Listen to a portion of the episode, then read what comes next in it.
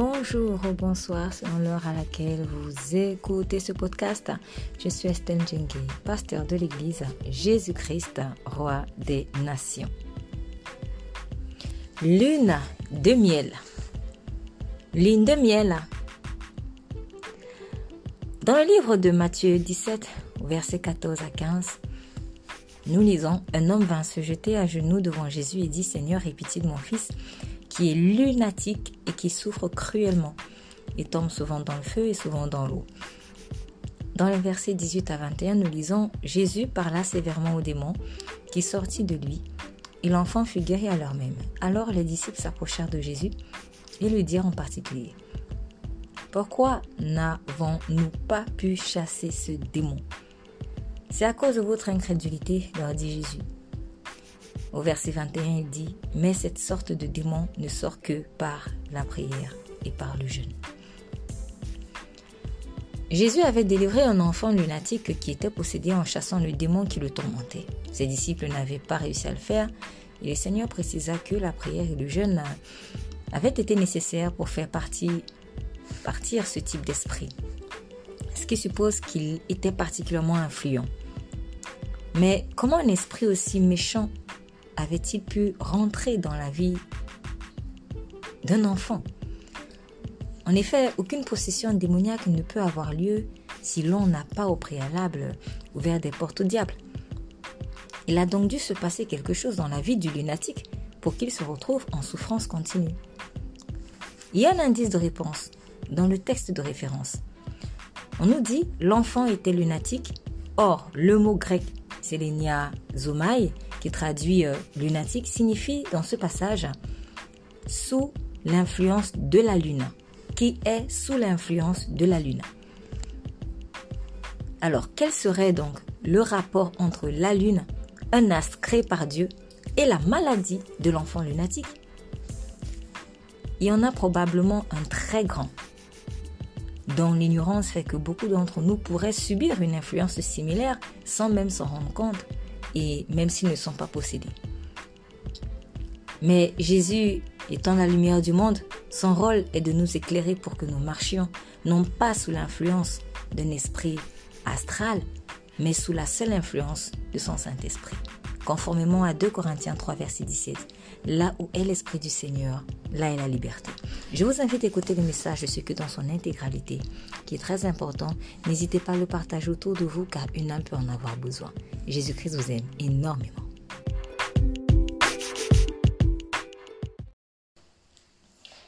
Nous allons ouvrir dans le livre de Matthieu 17, euh, s'il vous plaît. Donc, j'avais euh, promis revenir sur euh,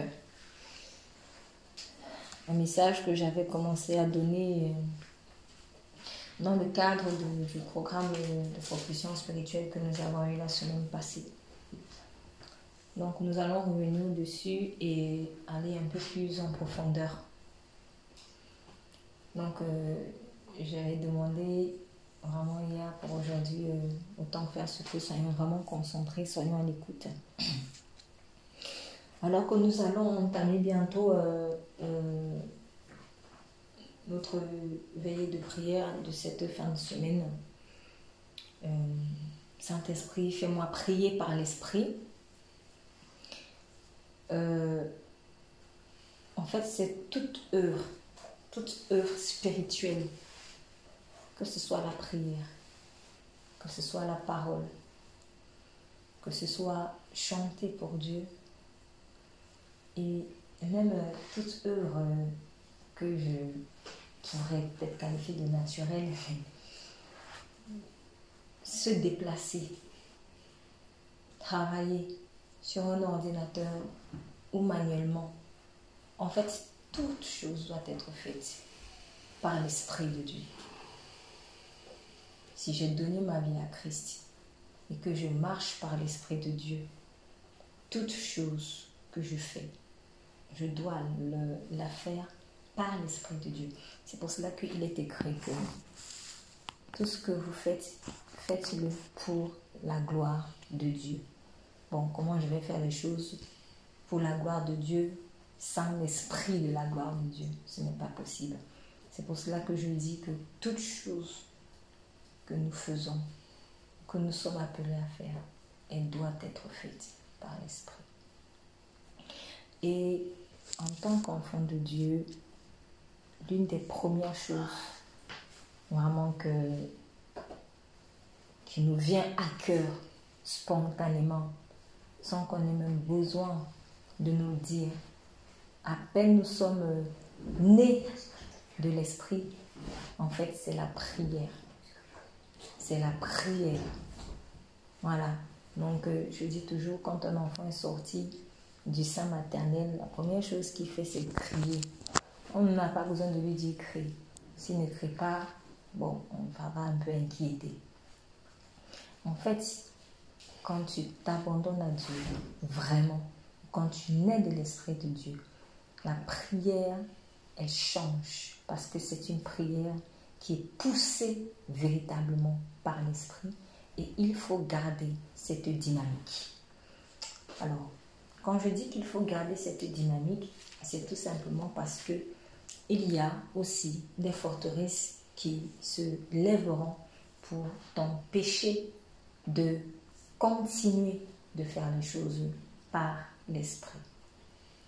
Et c'est ce que je commençais déjà à... Euh, euh, c'est ce sur quoi je commençais déjà à enseigner cette semaine.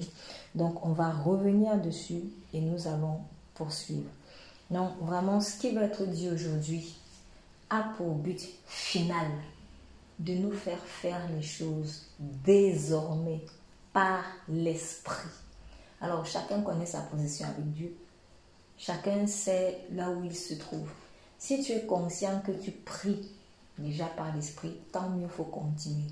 Mais si tu es conscient en fait qu'il y a quand même des pesanteurs, il faut l'avouer parce que ça ne sert à rien de se le cacher et de réclamer à l'Esprit de Dieu maintenant de prier par l'Esprit.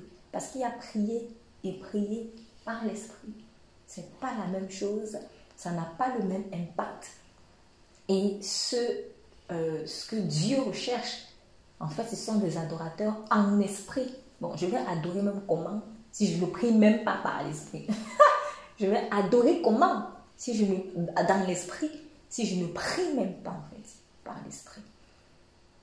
Même pour chanter, je peux pas chanter pour chanter, ou euh, il y a chanter en tout cas, et chanter par l'esprit, dans l'esprit. Non, par l'esprit et dans l'esprit. Donc, ce qui va être dit aujourd'hui, ce n'est pas juste pour qu'on soit euh, émerveillé de la révélation. La révélation doit avoir pour but de me faire faire des choses dans l'esprit. C'est ça. Donc, j'annonce déjà le but pour que euh, nous puissions vraiment euh, être attentifs et que chacun personnellement vraiment puisse reprendre en fait la parole et aller maintenant prier, réclamer en fait à Dieu le changement ou en tout cas l'étape supérieure parce que nous sommes censés aller de gloire en gloire. Matthieu chapitre 17, donc du verset 1er au verset 13, on nous parle de la transfiguration. On nous parle de la transfiguration, donc Jésus qui a pris Pierre, Jacques et Jean, ils sont allés à la montagne là-bas. Euh, ces trois disciples ont vu Moïse et dit qu'ils se sont entretenus avec le Seigneur Jésus lui-même qui est apparu dans une gloire extraordinaire. Et donc Pierre était tellement émerveillé que euh, il a proposé au Seigneur Jésus de faire une, trois tentes, une pour Moïse, une pour lui, une pour lui. Voilà, et tellement ils étaient bien là. Et euh, ils ont vécu cette expérience forte-là. Ils ont vu le Seigneur Jésus euh, comme ils ne l'ont jamais vu, mais tel qu'il est en réalité. Et je pense même que ce n'était qu'un aspect de qui il était réellement. Je crois que c'était qu'un aspect. Je vais vous montrer un tout petit peu qui je suis réellement en fait. Je vais vous montrer un tout petit peu. Mais en tout cas, ils ont vu la gloire, la véritable gloire de cette personne côtoyait tous les jours, avec qui il mangeait tous les jours, cette personne qu'il voyait prier tous les jours, ce maître qui les enseignait, qui les formait tous les jours. Ils l'ont vu, peut-être pour la première fois à ce moment-là, dans l'esprit. Voilà, c'est ça. Ils ont vu Jésus, peut-être pour la première fois à ce moment, dans l'esprit. je dis toujours qu'il est important de connaître les gens, en fait, dans l'esprit, parce que c'est la connaissance des personnes dans l'esprit qui va déterminer, en fait, ma façon de me comporter avec eux, selon le cœur de Dieu. Souvent, on ne se comporte pas bien avec les gens où on se comporte naïvement aussi avec les gens parce qu'on ne les connaît pas dans l'esprit. Donc, je ne connais pas déjà même Jésus dans l'esprit. Du coup, je ne me connais pas moi-même dans l'esprit. Et je ne peux pas connaître mon prochain, en fait, dans l'esprit. Mais la vraie connaissance, en fait, des gens, c'est dans l'esprit. Et quand on voit en fait cette expérience-là, pardon, quand on voit cette expérience-là, on comprend l'importance pour Jésus en fait de se faire connaître dans l'esprit. Donc quand on, encourage vraiment à connaître dans l'esprit, c'est pas juste, c'est pas juste un conseil comme ça. En fait, c'est cher au cœur de Dieu. C'est cher au cœur de Dieu. Et Jésus ne se révèle pas en fait en esprit à une personne qui va jeter en fait, cette révélation-là au, au chien ou au porceau. On ne se révèle pas, excusez-moi, à n'importe qui, en fait, comme ça. C'est pas pour dire qu'il n'aime pas tout le monde, parce qu'il a quand même pris soin de choisir 12 personnes. Et ça ne s'est pas fait en un, en, sur un coup de tête. Donc, on a vu, il a pris le temps de prier longuement. Il sortait peut-être d'une nuit de prière le matin il se lève, toi, toi, toi, toi, toi, toi. Donc, ça montre à quel point cette personne, en fait, ont été chères à son cœur. Et chaque âme sur terre est extrêmement chère au cœur de Jésus-Christ. Seulement, il n'en a pris que trois sur les douze. Il n'en a pris que trois sur les douze. Dieu nous connaît. Dieu nous connaît. pas, il ne faut pas voir ça juste comme une question de favoritisme, une question de... Non. Mais en fait, Dieu veut tellement nous se donner à nous. Mais est-ce que nous, on est prêt à le recevoir tel que lui, il est réellement? Voilà, en fait, c'est ça. Est-ce que je suis prêt à recevoir Jésus-Christ tel que lui, il est réellement? Je me souviens d'une personne, euh, elle venait de donner sa vie au Seigneur et... Euh, elle, elle me partageait qu'elle avait fait un songe et dans ce songe-là, elle a vu, euh, elle a vu un truc, elle m'a dit, je, savais que c'était Dieu. Elle a dit non, je sais que c'était, elle a dit précisément, je sais que c'était Jésus-Christ, mais il était comme un papy. Elle a dit que je l'ai vu comme un papy en fait. Donc elle voyait un monsieur euh, un peu âgé, euh, mais très glorieux. Et, du coup, elle s'est levée. Euh, elle a dit, mais Jésus, pourquoi tu, tu m'es apparu comme ça, comme, comme, comme un grand-père et tout? Et il m'a dit, ben, pour l'instant, parce que c'est comme ça que tu me connais en fait. Comme ton père. c'est ça. Pour l'instant, en fait, c'est cette révélation-là que tu as. Pour l'instant. Pour l'instant. En fait, Dieu se révélera à toi de la manière dont tu es prête à le recevoir. Mais il a tellement d'aspects. Dieu a tellement d'aspects. Je pense que c'est innombrable parce qu'il est trop grand. Mais la dimension à laquelle je veux la connaître, c'est la dimension à laquelle il se fera connaître de moi. Souvent, il va essayer de nous pousser à aller plus loin. Et après, maintenant, bah, si je réponds, ben, je vais recevoir. Bon, si je ne réponds pas, il ne peut pas me forcer. Voilà, c'est comme ça. Donc, Jésus-Christ se révélera à toi selon aussi ta foi, selon ton envie en fait euh, euh, euh, d'aller à tel niveau ou pas à tel niveau.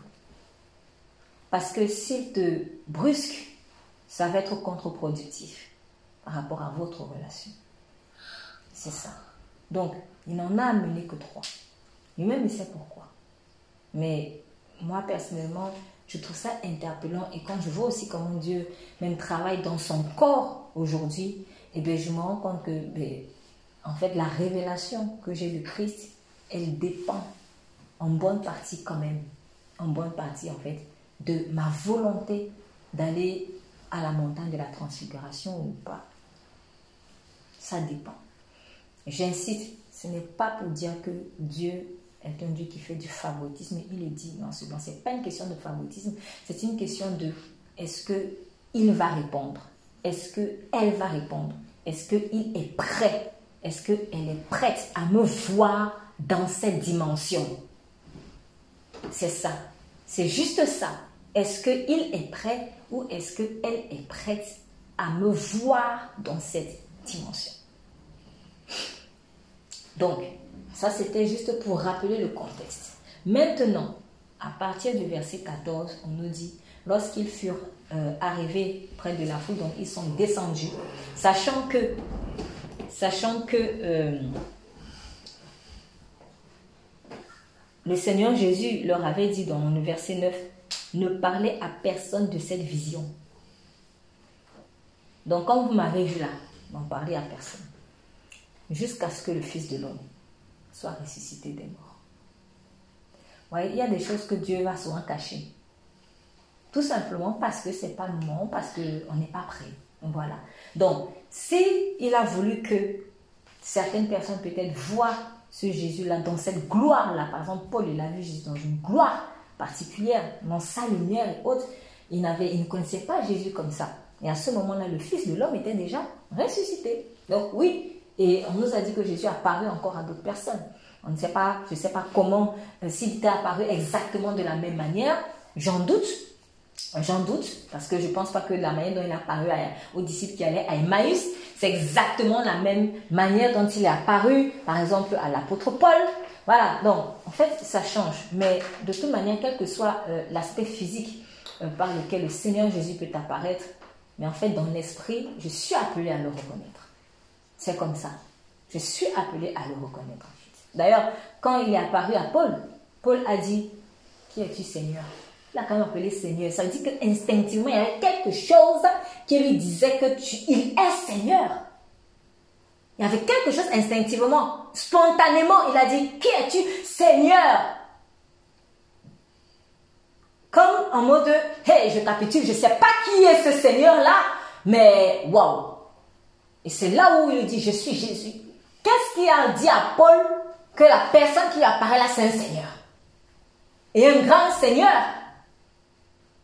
Qui lui a dit ça? Comme l'ADN de Dieu est quand même en nous. C'est-à-dire, il y a quelque chose en toi qui te dit celui-là, c'est pas n'importe qui. Donc, quelle que soit la manière dont Christ va t'apparaître, quelle que soit la manière physique, en temps normal, ton esprit va répondre. Si aussi tu es disposé.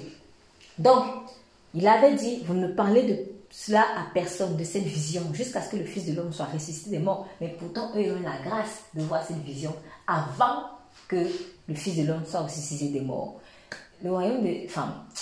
Euh, ça, c'est la grâce de Dieu. Ça, c'est la grâce de Dieu. Mais vous savez, vous pouvez, quand vous voulez vraiment connaître Jésus-Christ intimement, vous avez accès à certains privilèges que peut-être celui qui veut rester simplement au bas de la montagne, en fait, n'aura pas. C'est vrai. Tout cela, et Dieu veut que nous ayons tous ce privilège-là. C'est pour cela qu'il dit toujours, va à la montagne, va à la montagne, va à la montagne, parce qu'il veut que j'ai accès en fait à ce privilège-là, le privilège de le connaître tel qu'il est, véritablement glorieux. Donc, euh, ils descendent et quand ils arrivent, un homme vient se jeter à genoux devant Jésus et dit, Seigneur, aie pitié de mon fils qui est lunatique. dans d'autres versions, c'est épileptique et qui souffre cruellement. Il tombe souvent dans le feu, souvent dans l'eau. Je l'ai amené à tes disciples et ils n'ont pas pu le guérir. Race incrédule et perverse, répondit Jésus. Jusque à quand serai-je avec vous? Jusque à quand vous supporterai-je Amenez-le-moi ici. Jésus parla sévèrement au démon qui sortit de lui et l'enfant fut guéri à l'heure même. Alors les disciples s'approchèrent de Jésus et lui dirent en particulier, pourquoi n'avons-nous pas pu chasser ce démon? C'est à cause de votre incrédulité, leur dit Jésus, je vous le dis en vérité, si vous aviez de la foi comme un grain de sénévé, vous diriez à cette montagne, transporte-toi d'ici là, et elle se transporterait. Rien ne vous serait impossible. Mais cette sorte de démon ne sort que par la prière et par le jeûne. Alors, j'avais, amen, j'avais rappelé, j'avais dit en, la semaine précédente que euh, il y a eu un contraste. On voit vraiment le contraste, euh, euh, deux formes de contraste. Donc, il y a un contraste entre la gloire de la transfiguration que le Seigneur Jésus-Christ a fait voir à Pierre, Jacques et Jean. Donc, il y a la gloire de la transfiguration que ces disciples-là ont vécu à la haute montagne et il y a la désolation vécue en descendant de la montagne devant le cri du père de l'enfant lunatique. Voilà, c'est, voilà, tu as la montagne, tu vis quelque chose de fort, et là, tu descends, boum, c'est vraiment, euh, le décor, il a complètement changé, il est tout sombre. Donc, quel contraste. On sort d'un moment glorieux, et au moment où on descend de la montagne, ah, le démon, le démon, le démon. Voilà, donc c'est vraiment euh, euh, un contraste en fait. Et ce contraste-là, ce n'était pas anodin. En fait, c'était pour ma part le reflet d'un autre contraste, j'avais dit, donc euh, entre la maladie euh, du lunatique ou de l'épileptique, si vous voulez, et euh, selon les versions. Et pourquoi? Parce que cette maladie-là, cette maladie-là, le lunatique, les personnes lunatiques, on, a, on sait, ce sont des personnes qui changent plus ou moins brusquement d'humeur. Voilà, donc à 7 heures, il est là content avec toi. 7 heures, 5 minutes. Bref, ça change directement en fait. C'est aujourd'hui tu es content, demain on ne sait pas pourquoi, on ne sait pas ce qui se passe. Tu as changé complètement d'humeur. Ou alors tu es trop triste et puis à l'heure d'après, trop content. Bref, c'est ça un peu le lunatique. Donc le lunatique est une personne, voilà, euh, c'est soit une maladie, en tout cas soit un défaut de caractère qui se manifeste par des changements plus ou moins brusques d'humeur. D'ailleurs, les, maladies d'épilepsie aussi, ça vient euh, on sait souvent brusquement, souvent on ne s'y attend pas, bon, même si euh, euh, euh, peut-être il peut avoir déjà des symptômes de ce que, ah, il va faire une crise, mais voilà, ce sont des, des maladies en fait qui, qui, qui, surprennent quand il y a des crises. Voilà, donc la personne est là bien avec toi, et puis à un moment, elle commence à faire sa crise d'épilepsie. Donc, en fait, ce qui m'interpelle, c'est le caractère brusque du changement. D'un côté, la gloire dans la transfiguration et aussitôt qu'on descend, la désolation. Et la maladie, en fait, auquel nous sommes confrontés, c'est une maladie aussi qui se caractérise par un changement brusque de décor. Donc, je peux passer de, la, de, de telle minute à telle minute euh, d'un état émotionnel, euh, on va dire plus ou moins paisible, et à un état émotionnel très, très tumultueux. Donc, c'était symbolique pour euh, ma part. D'ailleurs, j'avais dit aussi, euh, d'ailleurs, j'avais dit, euh, puisque nous étions dans le thème de la distraction, de la distraction la semaine passée, pour ma part, en tout cas, le lien ici, c'est quoi? C'est que j'ai appris, hein, en tout cas au Québec, on appelle lunatique celui qui est distrait. Voilà, il y a des vocabulaires qui peuvent changer aussi comme ça en fonction des pays. En tout cas, quelqu'un qui est distrait, c'est quelqu'un qui est lunatique visiblement au Québec. Après, à vérifier, mais c'est ce que j'ai découvert et j'ai vu l'information à plusieurs reprises. Donc, j'avais aussi dit que cette tendance à avoir constamment euh, des humeurs euh, très contrastées, comme ça, euh, c'est-à-dire tu es content aujourd'hui, et puis à la nuit, bref, quand c'est constant, quand c'est constant, ce n'est peut-être pas probablement juste un défaut de caractère, parce que alors, à vérifier aussi, mais de certaines informations sur lesquelles j'étais tombée, euh, être lunatique, c'est pas très grave, euh, voilà, euh, c'est juste une question de caractère. Bon, soit, mais quand c'est constant, moi, je me dis, est-ce que c'est simplement caractériel? Est-ce qu'il n'y aurait pas, pour ma part, une influence démoniaque derrière? Et peut-être, peut-être que justement le fait de balancer ça juste dans le, la case euh, simple caractère, simple personnalité, voilà, voilà ce que j'avais vu. C'est juste une question de personnalité, mais peut-être que l'ennemi veut justement qu'on mette ça dans le sillon de la simple personnalité pour qu'on ne réfléchisse pas dessus et qu'on ne cherche pas en fait à sortir de là. Parce que est-ce la volonté de Dieu que je sois lunatique? Jésus est-il lunatique? Euh, Ben non. Donc, euh, tant tout ce qui ne relève pas de la volonté de Dieu par rapport à ma personnalité, par rapport à mon caractère, il faut faire, il faut, il faut que ce soit banni. Voilà, parce que je suis faite à l'image et à la ressemblance de Dieu. Et Dieu n'est pas lunatique. C'est pas quelqu'un qui change d'humeur pour un rien comme ça du jour au lendemain. va imaginez que Dieu faisait ça. Je crois que personne ne s'en sortirait. Donc, je, dis peut-être que euh, le fait d'avoir des humeurs très contrastées, très contrastées, n'est sûrement pas juste une question de, de, de, de, de, de défaut caractériel ou de simple personnalité, mais probablement est-ce le fruit d'une influence démoniaque.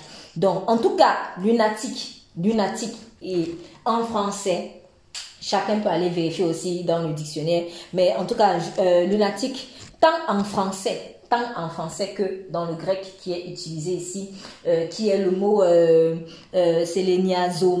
Peut-être que je prononce pas bien, mais en tout cas, ça s'écrit selenia. Yazomai, voilà, ça fait un peu écho d'ailleurs, euh, j'ai vérifié hein, au prénom Selena, on connaît bien le prénom Selena. Mais en fait, Seleniazomai signifie qui est influencé par la lune. Donc la lune étant en grec Selena. Ouais, Selène, Selène, Selène, Selène plutôt, S-E. L-E-N-E. Voilà, donc d'où est ici le prénom Selena par exemple. Donc, Selenia, Selenia Zomai signifie qui est influencé par la lune et vous verrez aussi dans le dictionnaire en français que ben, lunatique c'est aussi influencé par la lune. Donc euh, et euh, du coup le verset donc lunatique est, je, je répète le lunatique dans les versions où c'est écrit lunatique le dans le euh, lunatique tel que c'est utilisé dans le verset euh, traduit dans le verset 15, c'est le grec, c'est le niazomai qui signifie influencé par la lune. Et c'est la même définition de lunatique que nous avons en français. En tout cas, moi, j'ai vu plusieurs définitions qui sont tombées comme ça. Euh, voilà, plusieurs définitions comme ça. Donc, on sait. Alors, ayant vu ça, ayant vu ça, personnellement, moi, ça m'a intrigué parce que on sait, on sait, surtout quand on est déjà, on a été confronté à certains combats spirituels. Moi personnellement, ça m'a rappelé, ça m'a rappelé certains combats spirituels auxquels j'étais, euh, euh, dans lesquels Dieu m'a impliqué et euh, où il y a des esprits astraux. Voilà, on sait qu'il y a des esprits astraux qui poussent les hommes à l'adoration des astres comme la lune. Voilà. Donc, en ayant vu ça, je me suis dit, ben, qui est influencé par la lune? C'est, ça m'intrigue parce que ça me fait penser à ces esprits astraux qui poussent les hommes à l'adoration des astres. Et comme par exemple la lune, mais il n'y a pas que la lune, hein, les étoiles et tout ça. D'ailleurs, juste en passant, euh, euh, bon, moi je connais pas leur vie, hein, mais euh, par exemple quand on, on pense au roi mage, les rois mages, ils ont vu l'étoile du Seigneur Jésus. Mais les, rois mages, en fait, c'était des mystiques. C'était des gens, en fait, qui, qui, qui lisaient les astres, les étoiles et tout ça.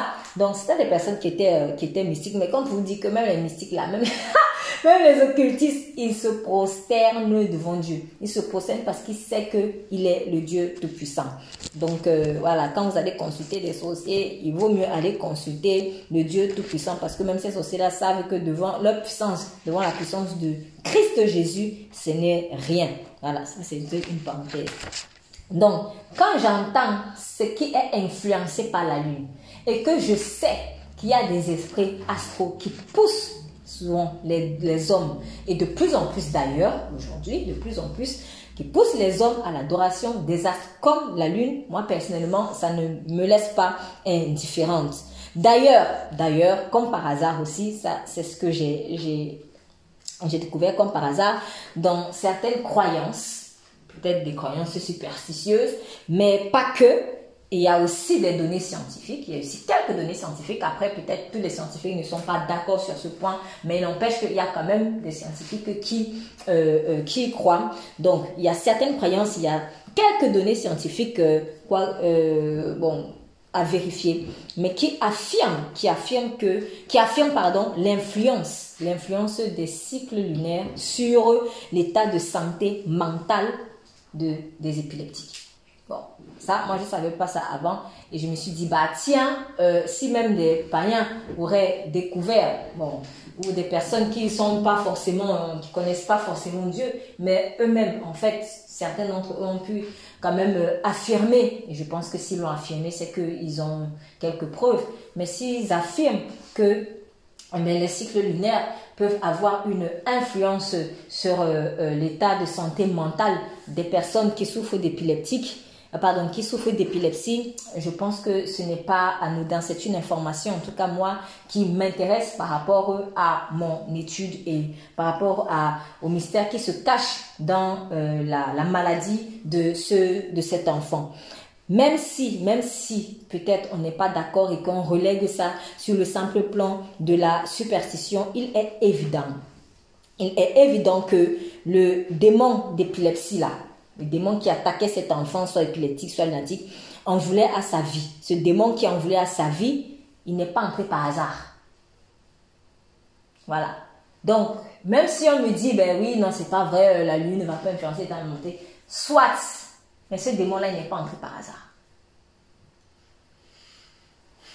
Et c'est là où, en fait, c'est intéressant. Parce que quand on lit ce passage, souvent on, le lit juste et on se, focalise beaucoup sur, euh, bon, oui, le fait que le Seigneur Jésus l'ait chassé. Mais peut-être qu'il serait intéressant aussi de comprendre pourquoi est-ce qu'il est entré. Pourquoi est-ce qu'il est entré? Parce que ce qu'on a pris la peine de prévenir, on ne va pas prendre le temps d'aller encore chercher à guérir. Alors, c'est pas pour dire qu'il faut pas guérir. Non, Dieu merci, Jésus-Christ guérit les malades. Mais je pense que Dieu voudrait aussi qu'on ait des attitudes préventives pour qu'on ne se retrouve pas dans des situations comme celle-ci. Donc, qu'on croit à ces données scientifiques ou qu'on croit à ces euh, croyances peut-être peut-être superstitieuses, peut-être pas, j'en sais rien. Mais une chose est sûre, c'est que ce démon-là n'est pas entré comme ça. Un démon ne peut pas entrer dans la vie d'une personne par hasard. Je ne peux pas me retrouver oppressé quand c'est constant, systématique et que je subis. Quand je suis constamment en train de subir une influence démoniaque, eh bien, une chose est sûre, c'est que ce démon-là, il n'est pas entré par hasard. Surtout que ici, il était possédé. Parce que je peux être oppressé peut-être par un esprit mauvais, mais ça ne veut pas dire que je suis possédé par lui. Il y a une différence. Mais ici, il était possédé. Alors, on ne devient pas possédé au hasard. Donc, la question est de savoir comment il a fait pour entrer. Et il y a eu forcément une grosse porte ouverte à ce démon euh, qui a euh, ce démon euh, du lunatique ou, ou de l'épileptique. Et là, je me dis, mais quelle serait cette porte si ce n'est l'adoration d'un esprit de lune en fait? On parle de lunatique ici.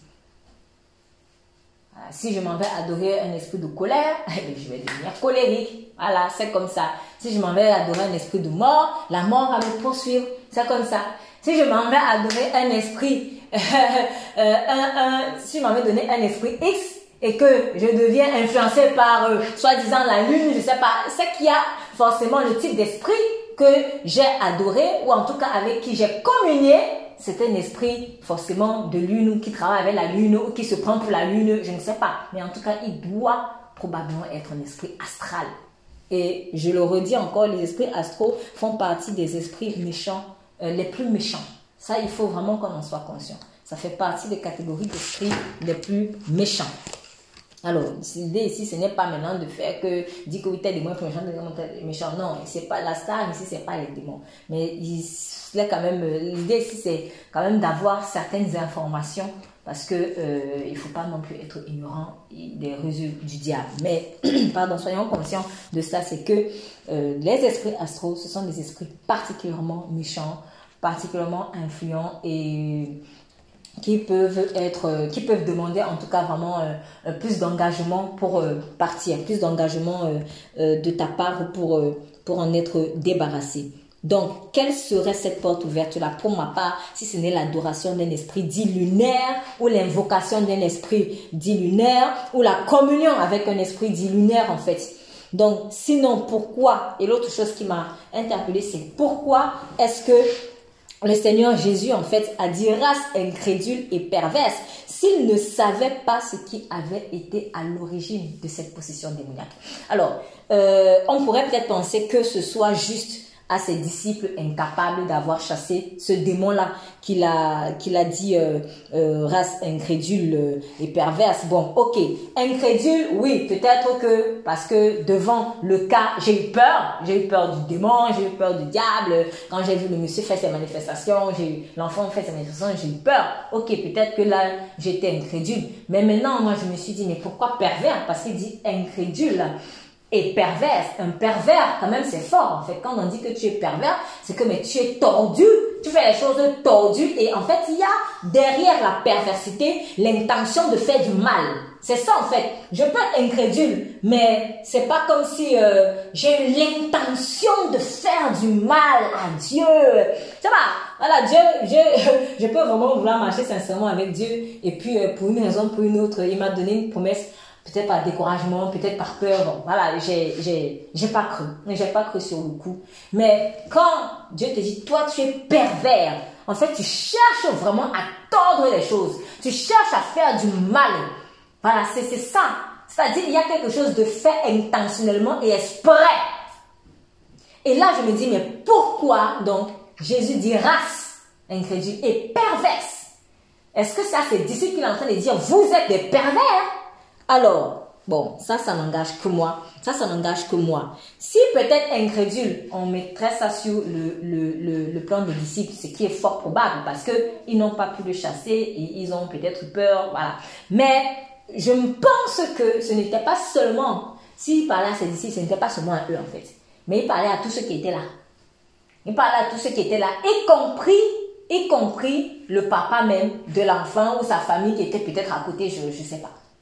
Mais ce n'était pas que à ses disciples. Surtout le côté pervers. Parce que pervers, pour moi, c'est quand même, c'est encore, c'est un tout petit peu plus fort, en fait, que incrédule. C'est, c'est plus mauvais, en fait. Là, tu as vraiment cherché, tu as vraiment cherché à, à, à, à tordre, à salir.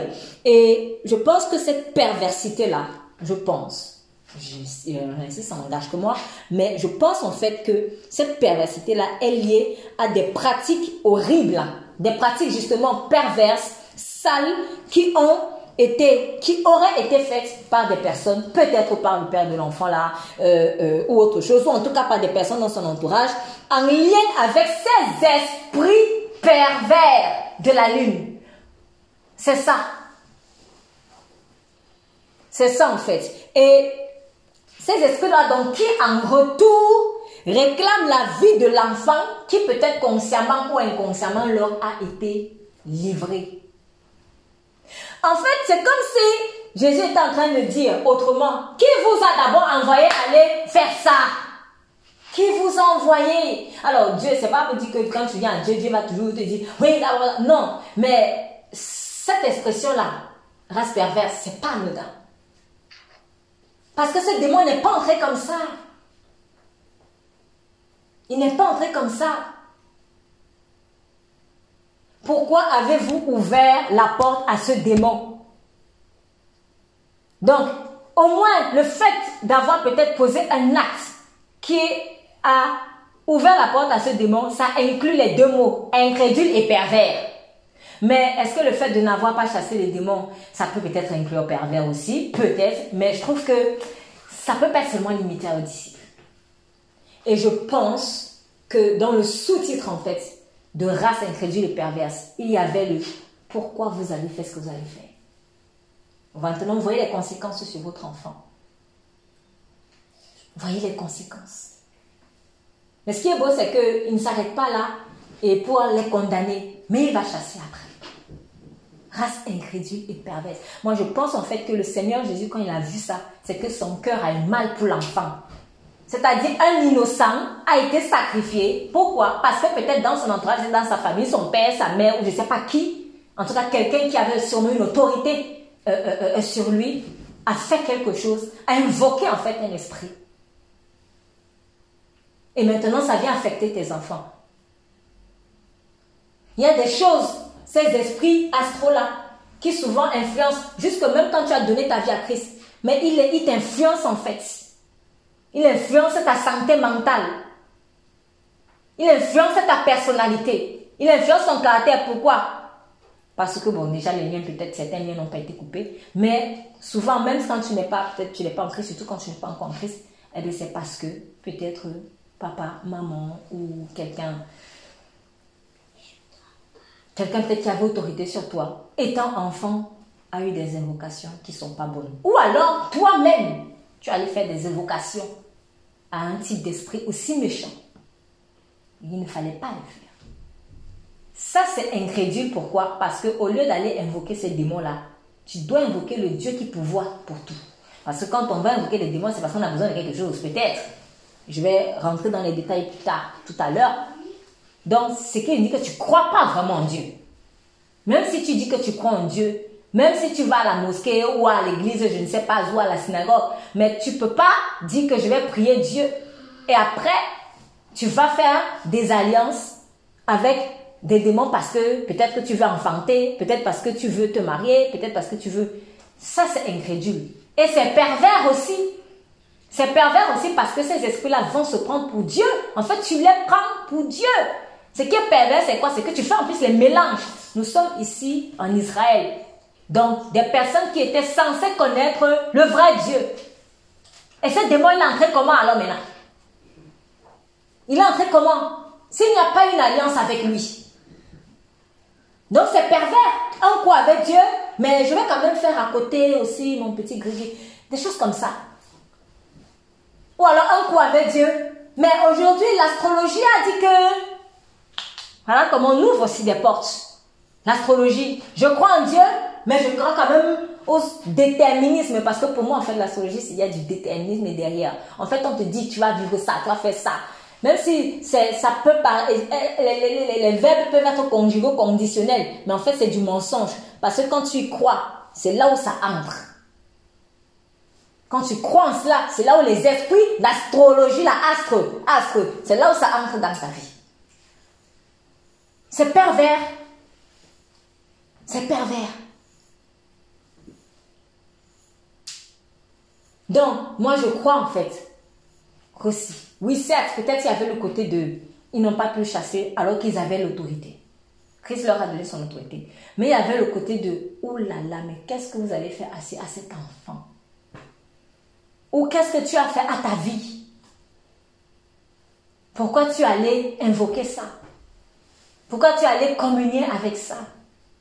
Pourquoi tu allais lire ça? Ta curiosité là, il faut faire attention. Pourquoi tu allais écouter ça? Mais aussi écouter.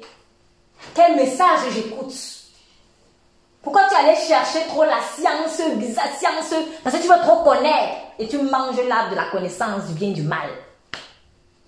Et après, l'esprit astral, il entre. Il commence à réclamer ta vie. Ou à réclamer la vie de tes enfants. Parce que tu as fait un pacte avec lui.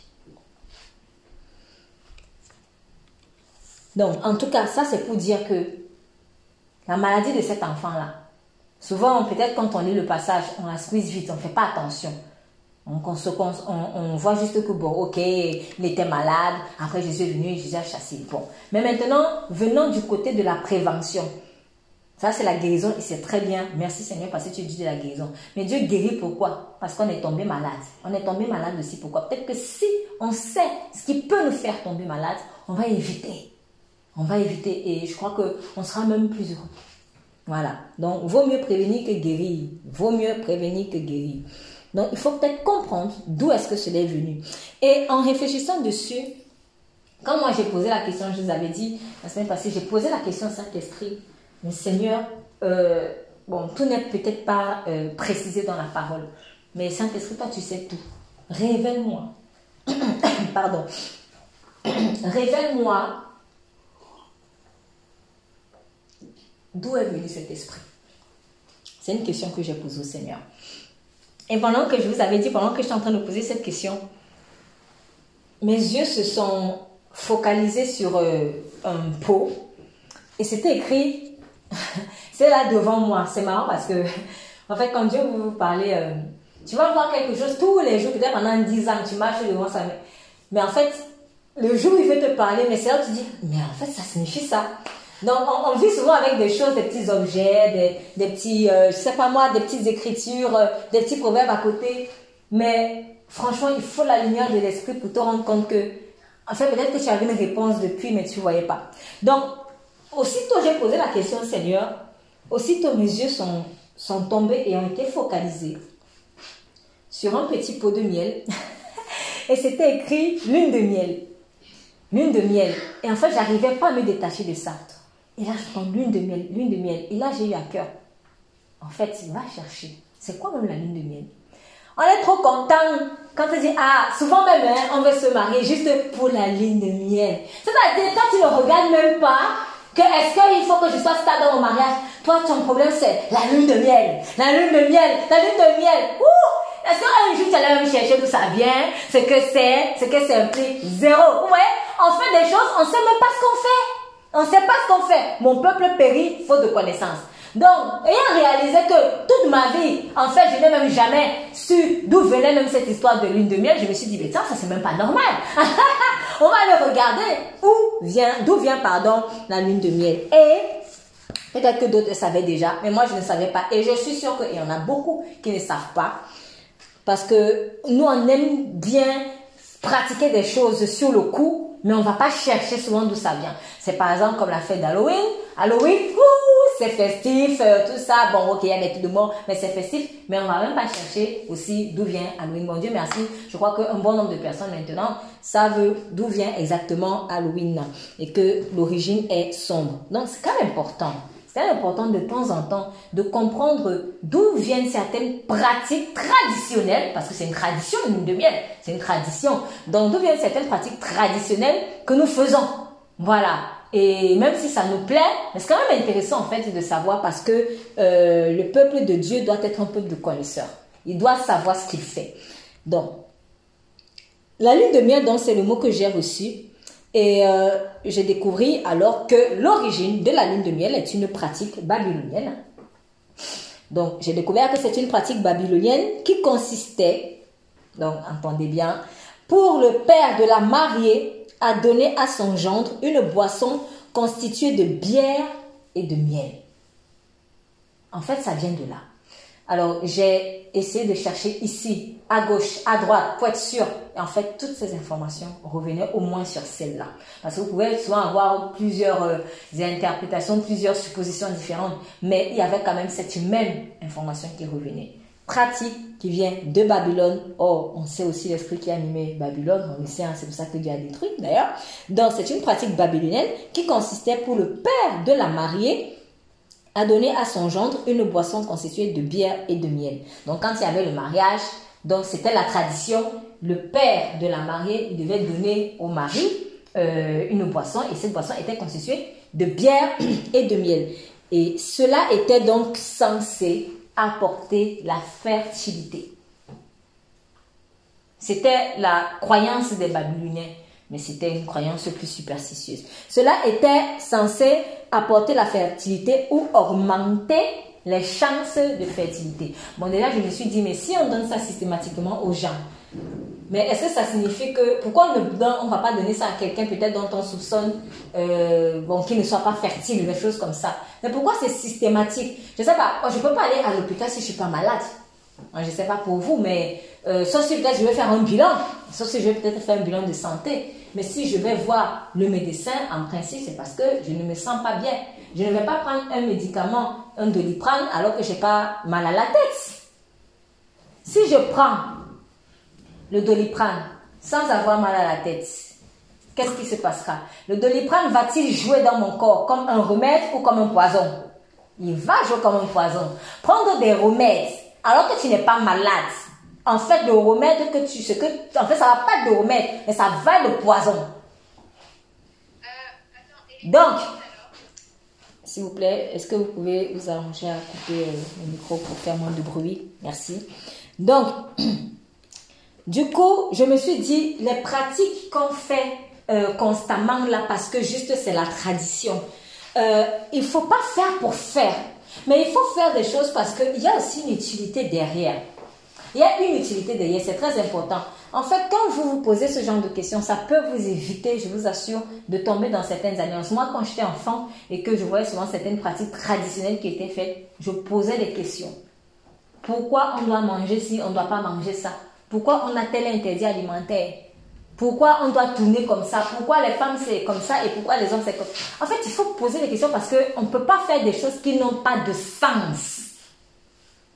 Et franchement, moi, en ayant donné ma vie à Christ, mais je vous assure, le mot insensé qu'on dit dans le proverbe là, je me suis dit, mais Seigneur, mais tellement je t'ai trempé dedans. On fait des choses qui n'ont pas de sens.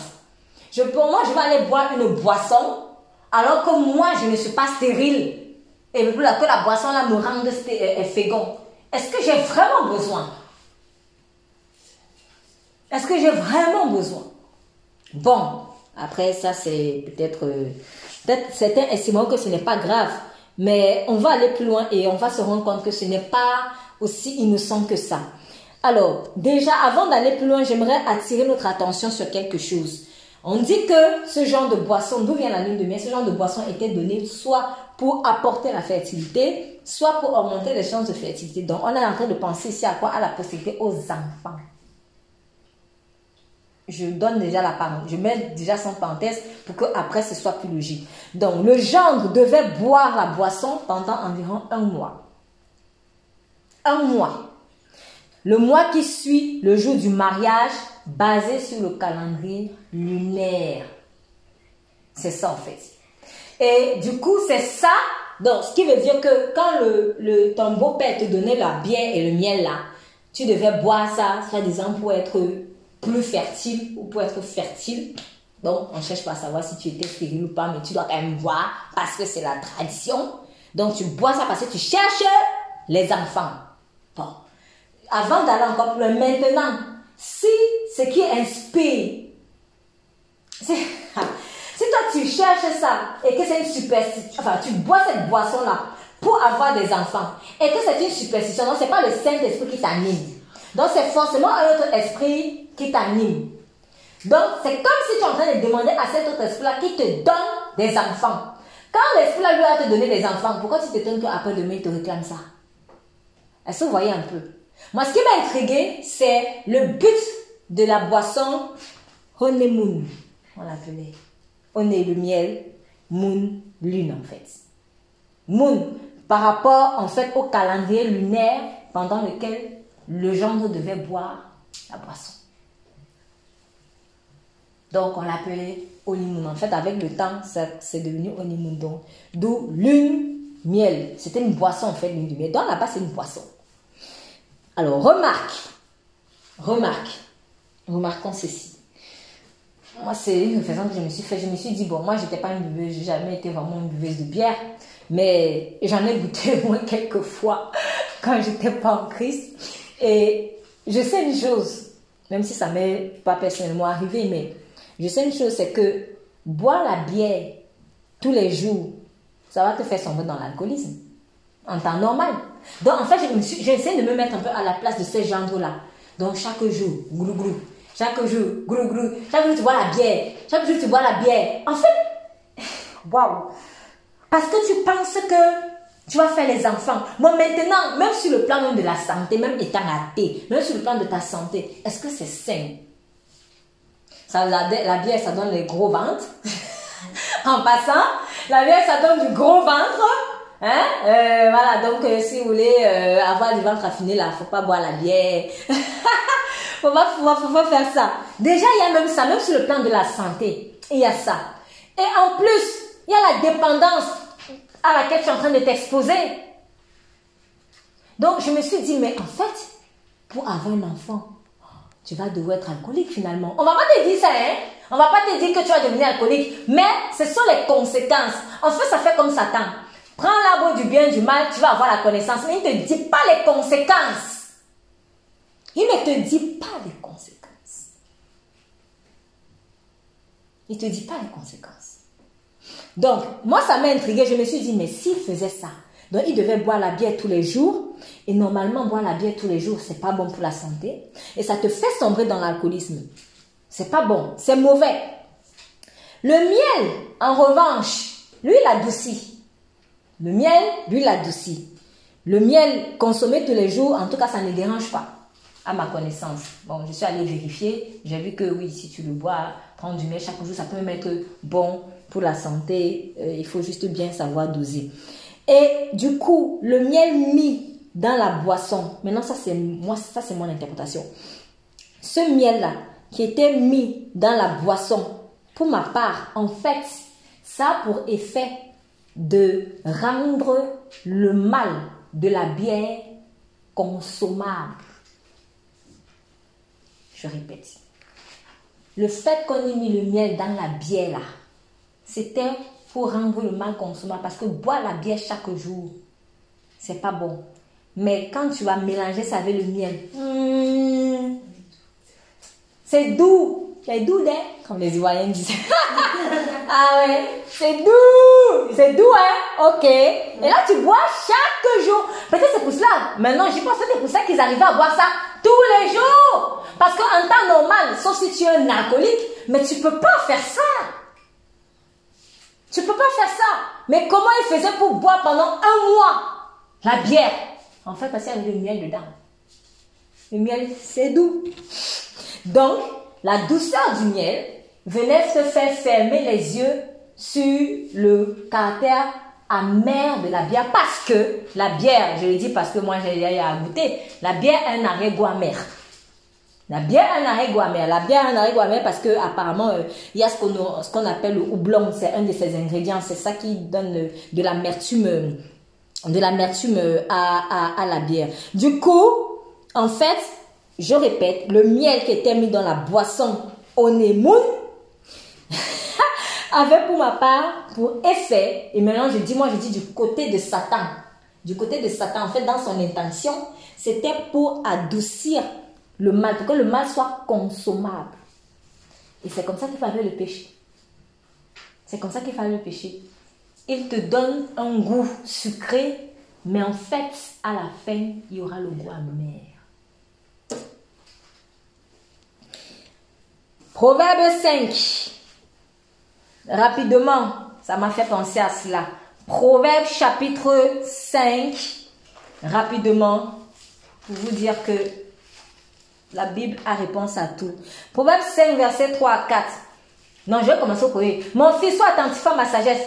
Prête l'oreille à mon intelligence afin que tu conserves la réflexion et que tes lèvres gardent la connaissance. Car les lèvres de l'étranger distillent le miel et son palais est plus doux que l'huile, mais à la fin, elle est amère comme l'absinthe, aiguë comme un glaive à deux tranchants. Quand toi tu bois la bière mélangée avec le miel, j'ai pas encore essayé, mais imaginez ce que ça peut faire. Au début, tu sens le goût mmh, du miel, et puis à la fin, mmh, c'est amer. Pourquoi? Parce que le houblon est là. C'est pas évident de consommer quelque chose d'amer tous les jours, tous les jours, tous les jours, tous les jours. Franchement, non. Mais quand on va mettre quelque chose de doux dedans, ça va passer. C'est ça. Moi, je crois que derrière ces superstitions, il y avait quelque chose de très satanique. Et je vais vous expliquer quoi. Je crois que quand les Babyloniens, en fait, faisaient ça, peut-être consciemment, peut-être pas inconsciemment, peut-être inconsciemment, mais ils étaient en train de communier parce qu'on communie avec la nourriture, on communie avec les boissons, les libations. On se souvient dans Jérémie, euh, ah, n'adorez pas la reine du ciel. Non, on va continuer de lui verser des libations et de lui faire des gâteaux. Donc quand tu, verses, les boissons que tu verses au sol là, dans certaines pratiques animistes, il y a ça aussi. Tu verses pour que les ancêtres, soi-disant, consomment. En fait, on communie, ça c'est la communion avec des démons.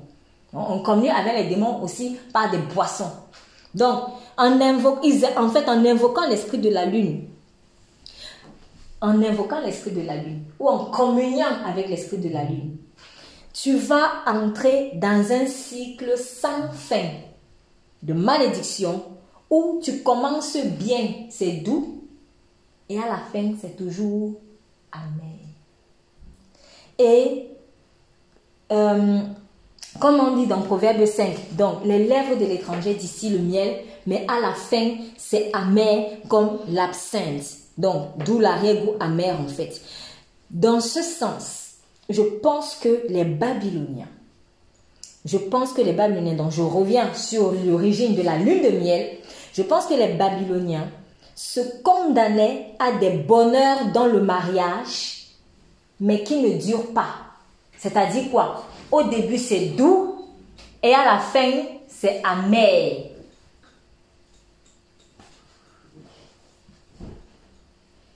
Eux, ils croyaient que peut-être c'était des pratiques comme ça. Mais le diable, puisque c'est des esprits en fait, tu es en train de communier avec des esprits, tu es en train de communier avec un esprit de la lune. Donc du coup, la caractéristique ici fait quoi? Ah, consacre-moi ton mariage. Au début, ça va être doux, mais à la fin, tu vas pleurer. Du coup, ton bonheur dans le mariage ne dure pas. Et c'est un cycle. Pourquoi? Parce que la lune a des cycles. C'est pour cela que du coup, toute ta vie, sur le plan sentimental, tu commences une relation. C'est doux au début et à la fin, amer. Tu finis, tu pars encore avec l'autre. Ça commence doux au début, à la fin, amer. En fait, cycle sans fin d'échecs sentimentaux. Et si tu as même la grâce de te marier, même dans le mariage, tu vas pas être heureuse ou. Pourquoi? Parce que tu as fait alliance avec un esprit de doux au début, à la fin, Amen. Et puis nous, on prend ça, on copie lune de miel. Et ce qui est grave, ce que j'ai vu dans certains articles, la lune de miel, la période qui est censée être la plus heureuse des époux. Alors, si au, au cours de mon mariage, c'est ce mois-là qui est censé être le mois le plus heureux, ça signifie que je condamne tous les autres mois à être moins bons que le mois-là. Pourquoi vous m'étonner que le mariage échoue? Il faut connaître l'origine des choses. Il faut t'assurer que le Saint-Esprit est dedans. En fait, moi, je crois qu'en faisant ça, les Babyloniens étaient en train de se condamner à peine heureux dans leur mariage. Quand toi, tu vas maintenant copier ce que les Babyloniens faisaient là, tu t'étonnes que toi aussi, dans, dans ta vie sentimentale, ces cycles de douceur puis d'amertume sans fin. En fait, c'est comme si c'est une chaîne. C'est comme une malédiction. Tu commences bien, tu finis mal. Tu commences bien, tu finis mal. Parce que c'est ça l'esprit de la lune. Voilà. Et c'est ça, regardez bien la maladie. Aujourd'hui, tu es content. Demain, brusquement, hein, tu fais la crise. Cycle sans. Faites attention quand vous allez, euh, quand, quand on invoque des esprits astro là. Faisons très très attention, soit quand on les invoque, soit quand on communique avec eux, soit quand on prie, soit disant quelque chose de la lune, des choses comme ça là. Tu vas prier ça, après tu vas encore aller dire Dieu aide-moi. Mais toi, tu t'es consacré à quelque chose qui t'a condamné à la douceur au début et l'amertume à la fin. Et tu t'attends à quoi? Si c'est pas Jésus qui vient briser cette malédiction, tu ne vas jamais être heureux. Tu vas finir toujours dans l'amertume en fait. Douceur au début, amertume à la fin. Douceur au début, amertume à la fin. Bonheur marital qui ne dure pas. Et là, franchement, ça m'a ouvert les yeux sur beaucoup de choses. Ça m'a ouvert vraiment les yeux sur la dangerosité de cet esprit. C'est très vicieux. Tiens, pervers. C'est pervers. C'est pervers. Tiens, je vais te donner le bonbon. Tu manges le bonbon. Après, à la fin, tu as fini de manger le bonbon. Toutes tes dents sont tombées. Tu n'as plus rien. Bonheur qui ne dure pas. Et pour que tu... Pour, pour, pour, pour continuer d'influencer les gens, il va masquer ça. Ah, ligne de miel, c'est beau, c'est des voyages. Maintenant, ça a changé. C'est seulement que c'est les voyages. Oui, il y a le côté voyage. Mais qu'est-ce qui est dans l'esprit, en fait? Qu'est-ce qui est dans l'esprit? Quand tu as fini de faire ton voyage là, qu'est-ce qui est dans l'esprit? Ça va être, ok, ton meilleur mois du mariage. Mais si c'est ton meilleur et que vous avez fait 10 ans de mariage, ça signifie que tous les autres jours de mariage là, ça ne va jamais dépasser le petit bonheur que tu as vécu pendant un mois. Ça ne dit même pas, regardez, un mois. Un mois. Un mois, ça peut correspondre aussi à peut-être à quelques années, hein, mais si 50 ans, si je vis juste deux ans de mariage bien ou 10 ans de mariage bien, et le reste des 40 ans là, je pleure, ça sert à quoi? Est-ce la volonté de Dieu? Non. Nous ne sommes pas appelés à vivre des bonheurs éphémères. Nous ne sommes pas appelés à vivre des bonheurs éphémères. Il faut refuser ça. Il faut refuser ce cycle-là. Il faut refuser ça.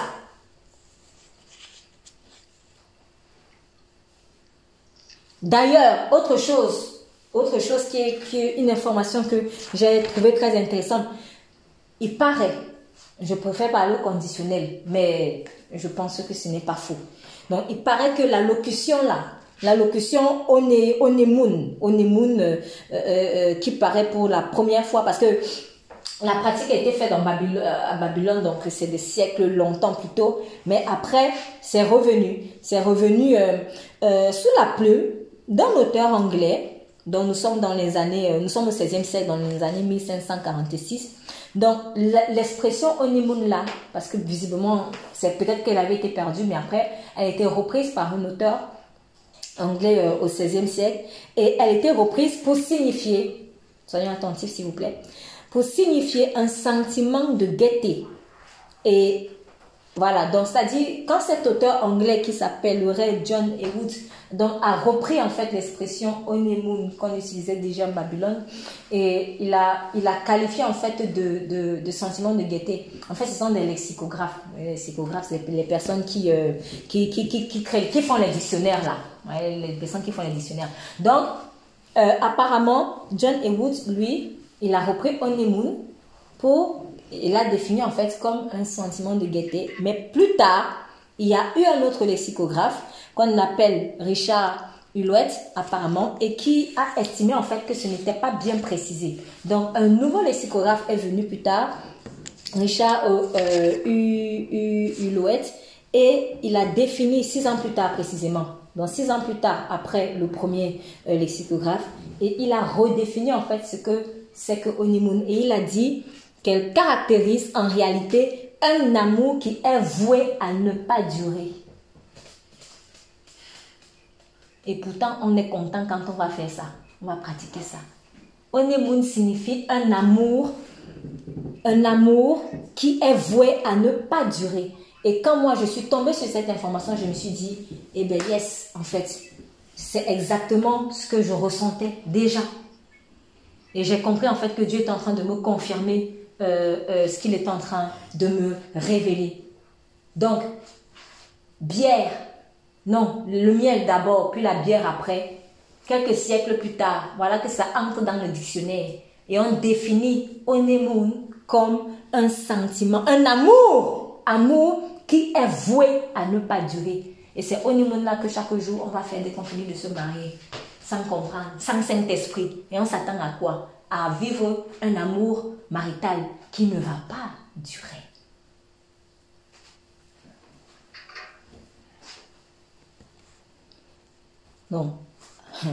Apparemment, apparemment, cette conception donc négative euh, de, la locution euh, aussi s'est même retrouvée en politique, mais plus tard euh, au niveau du 16e siècle, à la fin du 16e siècle.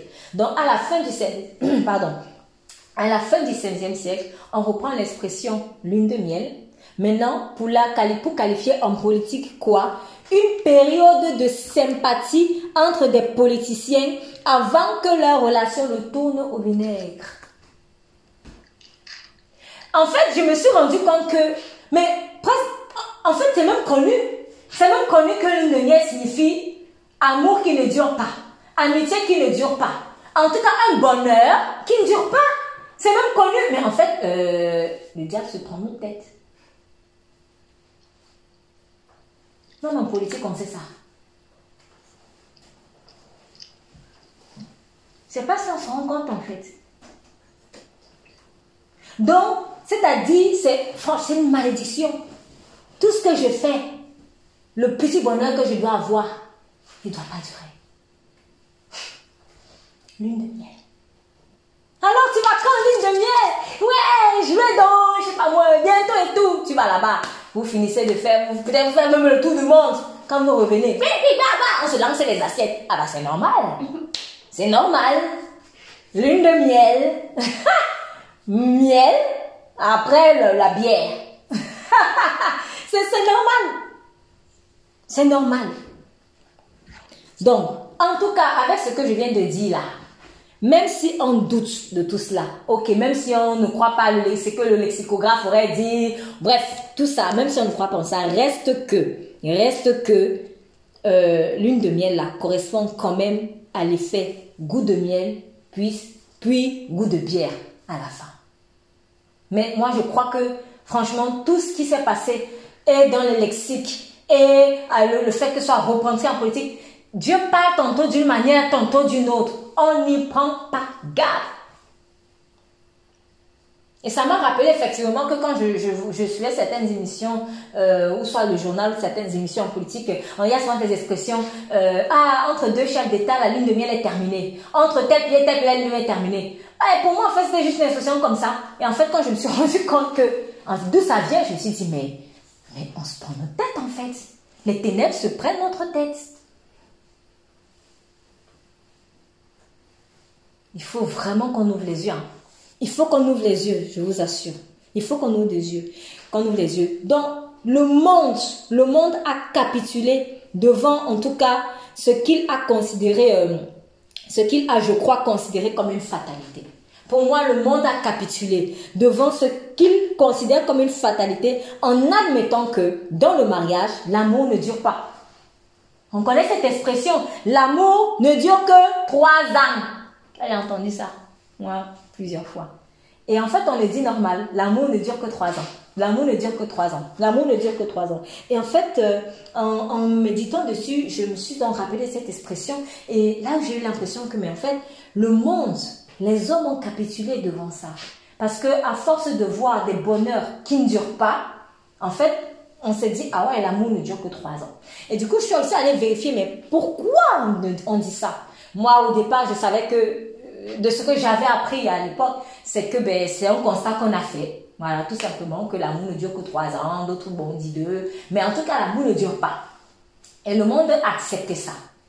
Il ça comme une fatalité. Et, mais visiblement, visiblement, il y a aussi une euh, explication scientifique que je vous demanderai d'aller vérifier, bien sûr.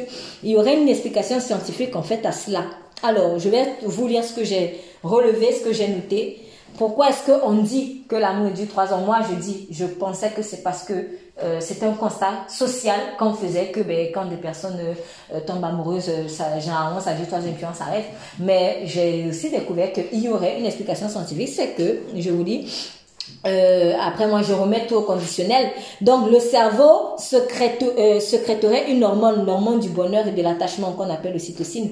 et donc le cerveau secrète ça quand, il, euh, quand on évoque l'être aimé. C'est-à-dire quand tu vois la personne peut-être dont tu es amoureuse ou quand on parle de cette personne, ton cerveau, il secrète cette hormone du bonheur et, de l'attachement.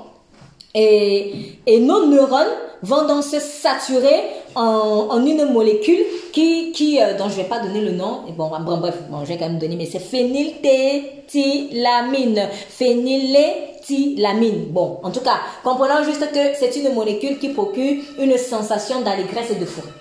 Voilà. C'est une molécule qui, euh, procure une sensation d'allégresse et de fourrure. Donc, quand on voit la personne euh, qu'on aime, la personne dont on est amoureuse, voilà, les neurones se saturent en cette euh, molécule-là qui procure une sensation d'allégresse et de fourrure. Et apparemment, apparemment, cette période d'excitation amoureuse durerait environ trois ans dans le naturel. Donc, quand il sécrète ça, ça dure trois ans environ. Et là, je me suis dit, si c'est vrai, si donc c'est vrai, ce qui est probablement vrai, si c'est vrai que notre corps fonctionne comme ça, franchement, moi, ça me fait penser à l'importance de d'être rempli du Saint-Esprit constamment. Pourquoi? Jésus-Christ a exercé son ministère pendant combien de temps? Trois ans. Jésus-Christ a exercé son ministère terrestre pendant trois ans. Et pendant ces trois ans-là, on a pu côtoyer le Fils de Dieu qui s'est fait Fils de l'homme. On l'a côtoyé dans la chair. Mais après cette période de trois ans-là, après la période triennale dans laquelle Jésus, euh, a exercé son ministère, il est mort. Et il est ressuscité. Et maintenant, c'est son esprit qui a pris la relève. Jésus-Christ est mort, il est ressuscité. Trois ans de ministère. Et une fois qu'il est ressuscité, le Saint-Esprit de Christ a pris la relève. Et quand le Saint-Esprit a pris la relève, ce n'était pas pour trois ans, c'est pour l'éternité. C'est pour l'éternité. Ainsi dit, qu'est-ce que ça signifie Si je connais Jésus dans la chair, je reviens encore à ce que j'avais dit au début. Si je connais Jésus dans la chair, donc simple homme, euh, euh, simple homme, si pour moi, je connais Jésus, qu'est-ce que dans la chair? Le terrestre, terrestre, terrestre. Mon amour, y compris pour le mariage, durera peut-être que trois ans. Hmm. Si même j'ai la grâce d'y arriver. si même j'ai la grâce d'y arriver. En revanche, si je connais Jésus en tant qu'esprit, esprit de Dieu éternel, alors je vais mourir à cette période de trois ans-là qui est naturelle. Et en laissant l'Esprit de Dieu prendre la relève, en fait, je vais pouvoir ressusciter. Et là, mon amour va perdurer. Ça m'a simplement fait penser à la transformation de l'eau en vin lors d'un mariage à Cana. En fait, j'ai compris. C'est Dieu qui nous a créés. Donc, c'est lui qui a créé les molécules là. Donc, s'il a prévu que ça doit faire trois ans comme ça, si c'est que c'est vrai, c'est lui. Et c'est normal, son fils a fait ministère pendant trois ans. Donc, c'est pas mauvais. L'erreur qu'on commet, c'est quoi? C'est qu'on ne ressuscite pas. On ne meurt pas à notre amour sentimental pour que maintenant l'amour de Dieu prenne la relève. Nous, on ne veut pas, quand le vin est fini, quand le vin est fini, quand notre vin est fini, nous, on veut rester comme ça. C'est pour cela que l'amour dure trois ans. Oui, ça va durer trois ans. Et après, tu passes à autre chose. J'ai déjà euh, euh, dessus. Cette histoire, le nouveau pour le nouveau là. Je vois donc que c'est vraiment spirituel. En fait, cet esprit de la lune là te dit, ça dure seulement trois ans. Pourquoi? Parce qu'ils veulent que tu restes dans le naturel. Parce que c'est qu'après les trois ans, normalement, c'est l'esprit qui prend la relève. Donc, pour t'assurer que tu ne vas jamais passer, marcher par l'esprit, il va te faire recommencer encore. Hé, hey, Jacques, c'est fini avec Jacques, avec Robert. Bon, c'est fini avec Robert, va avec Paul. C'est fini avec Paul, va avec... Et puis tu tournes en rond tu tournes en rond parce que tu ne vis pas dans l'amour éternel. Tu vis dans l'amour trois ans. Et quand je dis trois ans là, ça peut être au moyen. C'est trois ans là, c'est une image. Parce qu'il y a des gens, s'il a même fait un an avec quelqu'un, c'est trop fort. s'il a fait un an avec quelqu'un, c'est trop fort. Toutes ces relations, ça ne passe pas six mois. Ça ne passe pas de... Bref. Vous voyez? En fait, si l'amour du trois ans, c'est quel amour? Oui, l'amour humain, peut-être. L'amour humain. Donc, quand Jésus a fait son essai pour trois ans, c'était prophétique. C'était aussi pour dire que même dans ton amour là, dans ton amour là, trois ans après, je continue, mais maintenant amour d'esprit. Il faut que tu meurs et que tu ressuscites. Il faut que tu meurs et que tu ressuscites. Mais l'esprit de la lune, il ne va pas te dire ça. Il va te condamner en fait à rester dans les trois ans là, voire moins. Et que tu ressuscites jamais. Si je ne ressuscite jamais, ça signifie que je suis quoi? Mort. C'est donc un esprit de la mort. C'est donc un esprit de la mort. C'est donc la présence effective et permanente du Saint-Esprit dans la vie d'une personne qui va chasser en fait cet esprit de la lune là et qui va le protéger aussi contre ça. Pourquoi? Parce que Dieu est éternel. Dieu n'est pas trois ans ou juste le temps, en tout cas le temps du goût du miel. Voilà. Ça peut être trois mois, ça peut être bref. En tout cas, Dieu est éternel. Voilà l'antidote de ça. C'est qu'en en fait, il faut déjà que dans notre système de pensée, qu'on arrête d'avoir peur d'aller plus loin en fait. Qu'on arrête d'avoir peur du bonheur. Oui, pourquoi? Parce qu'on a été tellement habitué à, à l'amertume finalement de la bière. Je vais revenir plus en détail dessus. Dieu est un Dieu éternel. Ce n'est pas un Dieu juste le goût du miel après le goût de la bière à la fin. L'amour de Dieu dure. L'amour de Dieu dure. Mais quand tu es influencé par la lune, quand tu es influencé par cet esprit malsain de la lune en fait, c'est comme si tu es formaté que l'amour ne doit pas durer. C'est ça. Du coup, tout ce que je vais faire, ça ne dure pas. Voyez? Et j'ai commencé à comprendre, je me suis dit, mais je comprends pourquoi souvent cette tendance à commencer quelque chose et tu finis pas quelque chose de bien. Hein. Tu commences un truc bien, tu finis pas. Mais quand c'est mauvais là, ça ne finit pas, ça continue. Mais quand c'est un truc un peu bien, tu commences, puis tu t'arrêtes. Tu sais, il y a toujours un truc bizarre. Tu, n'arrives pas jusqu'au bout. Et les esprits de la lune là. C'est-à-dire, pourquoi? Parce qu'il y a le mien d'abord et puis il y a la mer après. La mer t'arrête. La mer, c'est la mort. Donc ça s'arrange à ce que tu n'ailles pas au bout des choses. Tu te maries, mais tu ne vas pas au bout. Et si vous ne divorcez pas, même si tu rentres dans le mariage, jamais tu n'es plus heureux. Tu vois, tu, tu es là pour être là. Tu es là peut-être pour les enfants.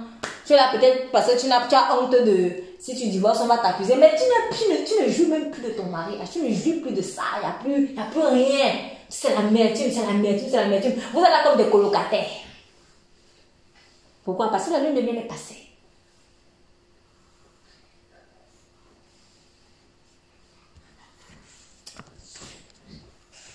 Donc, quand Jésus donc a dit, ouais, ce que je dis là, pour ma part, je ne sais pas pour vous, mais je trouve ça c'est d'une telle perversité et d'une telle subtilité. Je me suis dit, quand Jésus a dit cette sorte de démon-là, cette sorte, donc il y a vraiment des sortes et des sortes, ne sort que par la prière, par le jeûne. Il savait de quoi il parle. Parce que c'est, c'est, j'insiste pas pour dire que euh, Satan n'est pas une star. Mais si Jésus même l'a dit, que cette sorte-là ne sort que par le jeûne et la prière, je crois qu'il savait de quoi il parle en fait. Parce que je sens que c'est un truc qui a tellement de ramifications, en fait. En tout cas, moi, en méditant, j'ai senti un truc, mais lourd. C'est lourd. C'est lourd. Donc, si tu veux marcher dans la victoire que Christ t'a donnée, il faut que tu inclues dans ta vie spirituelle le jeûne et la prière. En tout cas, moi, personnellement, je me suis dit, mais Seigneur, je comprends pourquoi, en fait. Quand, à peine je suis venue à Christ, moi, personnellement, à peine, déjà avant de donner ma vie à Christ, il m'a poussé à jeûner. Quand j'ai donné ma vie à Christ, il passait le temps de me faire jeûner, jeûner, jeûner, jeûner. Oui, il y a des qui ah, tu perds du poids, ou tu es devenu mince. Mais entre-temps, quand vous avez les poèmes, les combats, c'est vrai que vous voulez encore voir. Pourquoi? Parce qu'on ne chasse pas certains démons comme ça. Tu ne vas pas chasser certains démons en croisant les bras ou en priant seulement un peu, un peu, un peu, un peu. Mais il y en a où il faut, c'est conséquent parce que c'est particulièrement influent en fait. Tu peux pas blaguer. Tu ne peux pas blaguer. Moi, je ne veux pas passer ma vie à commencer des choses et m'arrêter.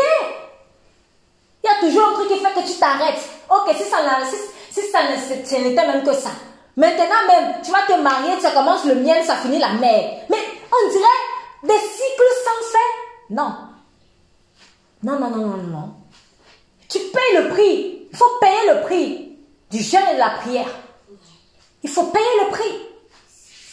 En tout cas, j'ai réalisé que personnellement, euh, heureusement, sans avoir forcément cette révélation, l'obéissance à Dieu m'a beaucoup aidé en fait. Ça m'a énormément aidé. Et du coup, franchement, j'aimerais encourager les uns les autres aujourd'hui. Mais quand Dieu vous pousse à gêner, obéissez, vous ne savez pas ce qui est derrière. Déjà, même pour avoir la révélation de ça, il faut... Non, obéissons. Si Dieu te dit, prie, jeûne, fais-le. Il faut pas faire les paresseux faut pas faire des paresseux parce que ça, c'est pas des petits démons. C'est pas des petits démons. Et je continue. Donc,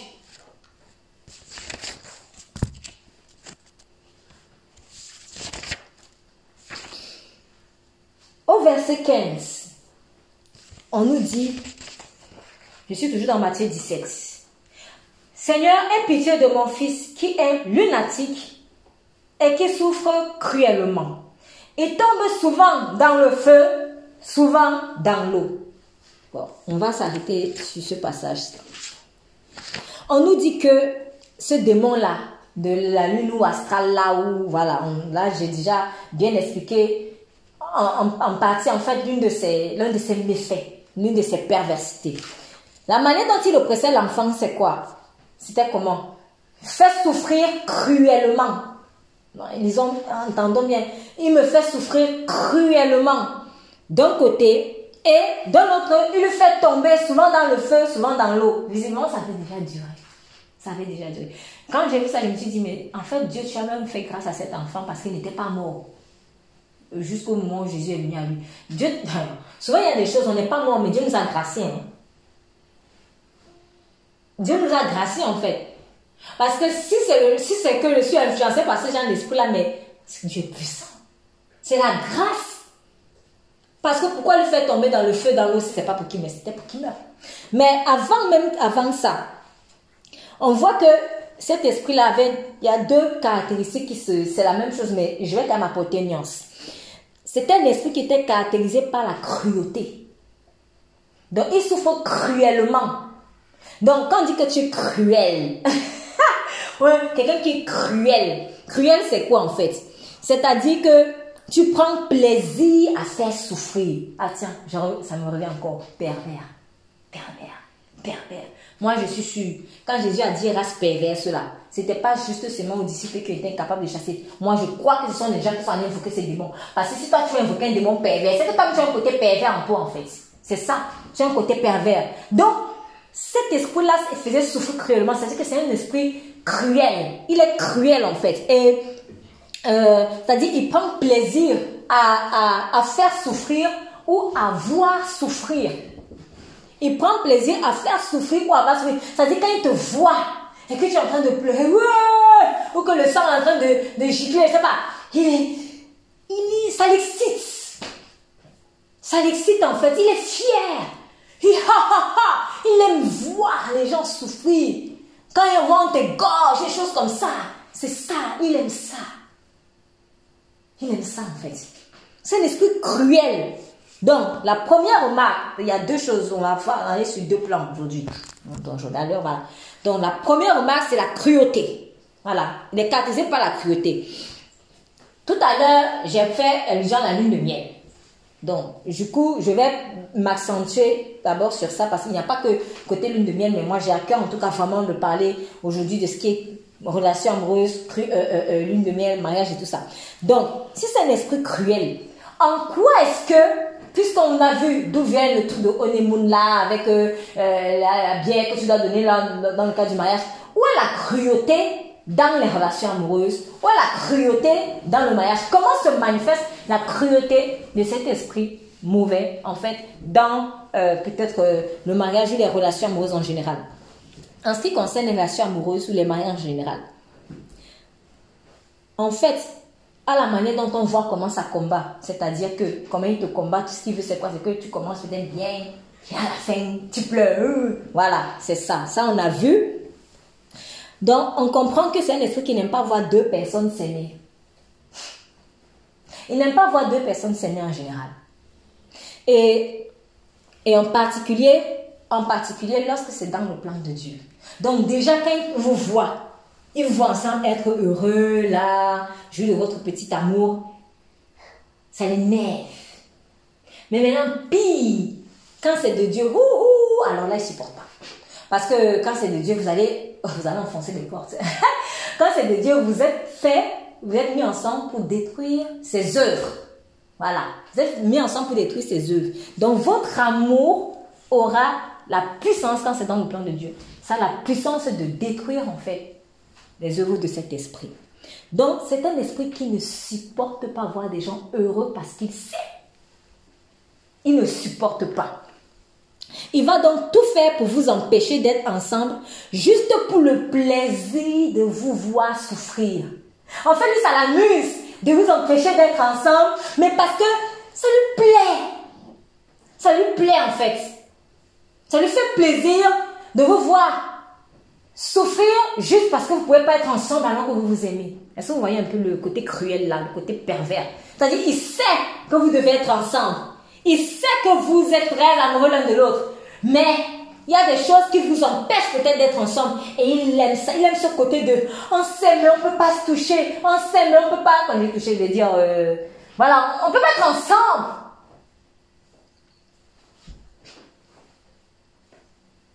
Ça lui plaît. Ça lui plaît. On ne peut pas se toucher, on ne peut pas se parler, on ne peut pas. D'ailleurs, on n'a même pas le droit de s'avouer qu'on s'aime. Des choses comme ça. Et il vous voit souffrir de ça. Et ça lui plaît. Cruel.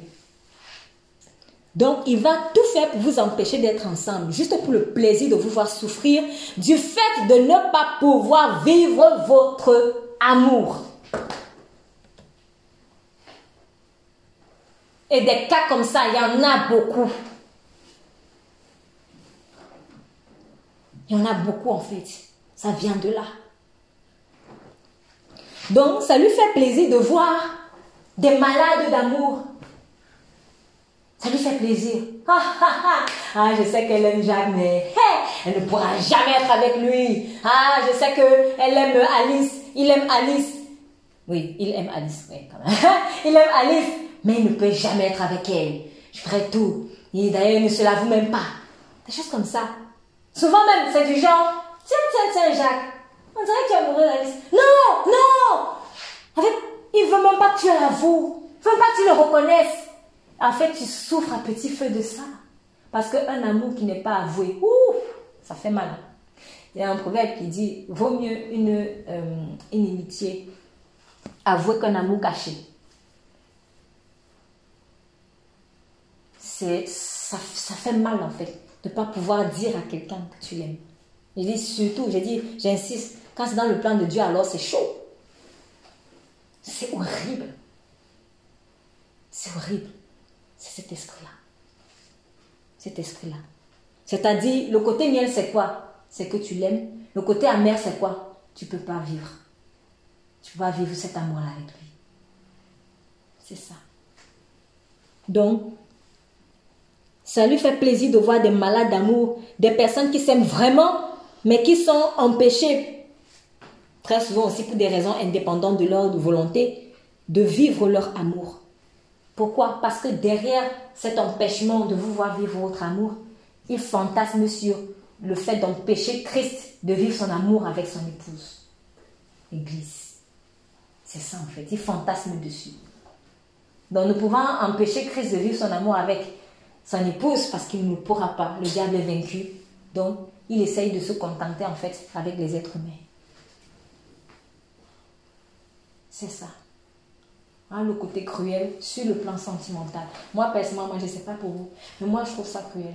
Parce que j'ai vu beaucoup de situations où les gens, ils s'aiment vraiment, mais pour une raison ou pour une autre, en fait, ils n'arrivent pas à être ensemble.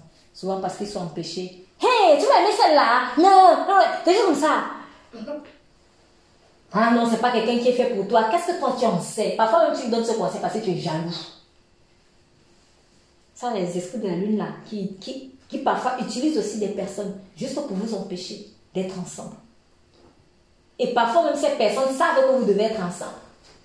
Mais parce que le cœur est mauvais.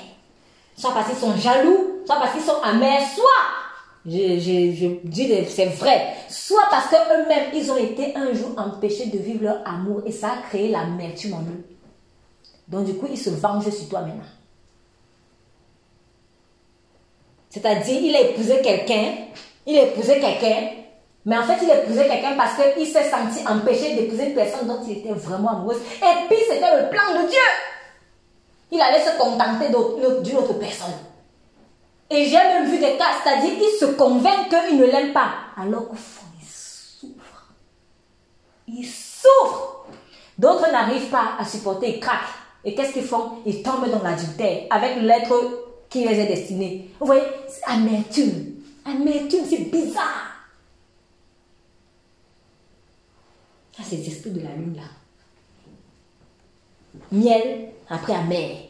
Miel après amer miel après Je t'aime, mais je ne peux pas t'aimer. C'est bizarre. Je t'aime, mais je ne peux pas t'aimer. non. cruel. Donc, quels peuvent être les moyens? Alors, toujours dans l'aspect cruel, quels peuvent être les moyens d'empêchement? Ils sont multiformes. Hein. Là, j'ai commencé déjà à donner quelques-uns. Mais les moyens par lesquels cet esprit-là peut vous empêcher justement de vivre cet amour-là, ils sont multiformes. Je vais juste en donner quelques-uns qui m'ont tenu vraiment à cœur. Un autre jour, on prendra le temps de parler de ça en détail. Mais le premier, pour ma part, le principal, c'est l'amertume.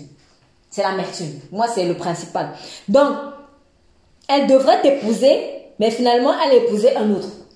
Elle-même, elle qu'elle devait t'épouser, hein, mais épousait un autre. Ou alors, il devait t'épouser, mais épousait une autre. Des choses comme ça. Donc, l'amertume. Euh, ou alors, peut-être il t'a épousé l'autre parce qu'il t'a pas pardonné. Il ne t'a pas pardonné parce qu'il y a eu un, truc. Ça, ce sont, les esprits de la lune là. Parce que, puisqu'il ne faut pas que tu aies le mien jusqu'au bout. Donc, il va créer une situation vous aussi, si vous ne marchez pas dans l'amour de Dieu, vous ne vous pardonnez pas, et puis je te quitte, moi aussi je te quitte, ok c'est bon, vous vous séparez, mais vous êtes toujours amoureux, hein? après toi tu as épousé une autre personne, et au fond tu es en train de penser à l'autre encore.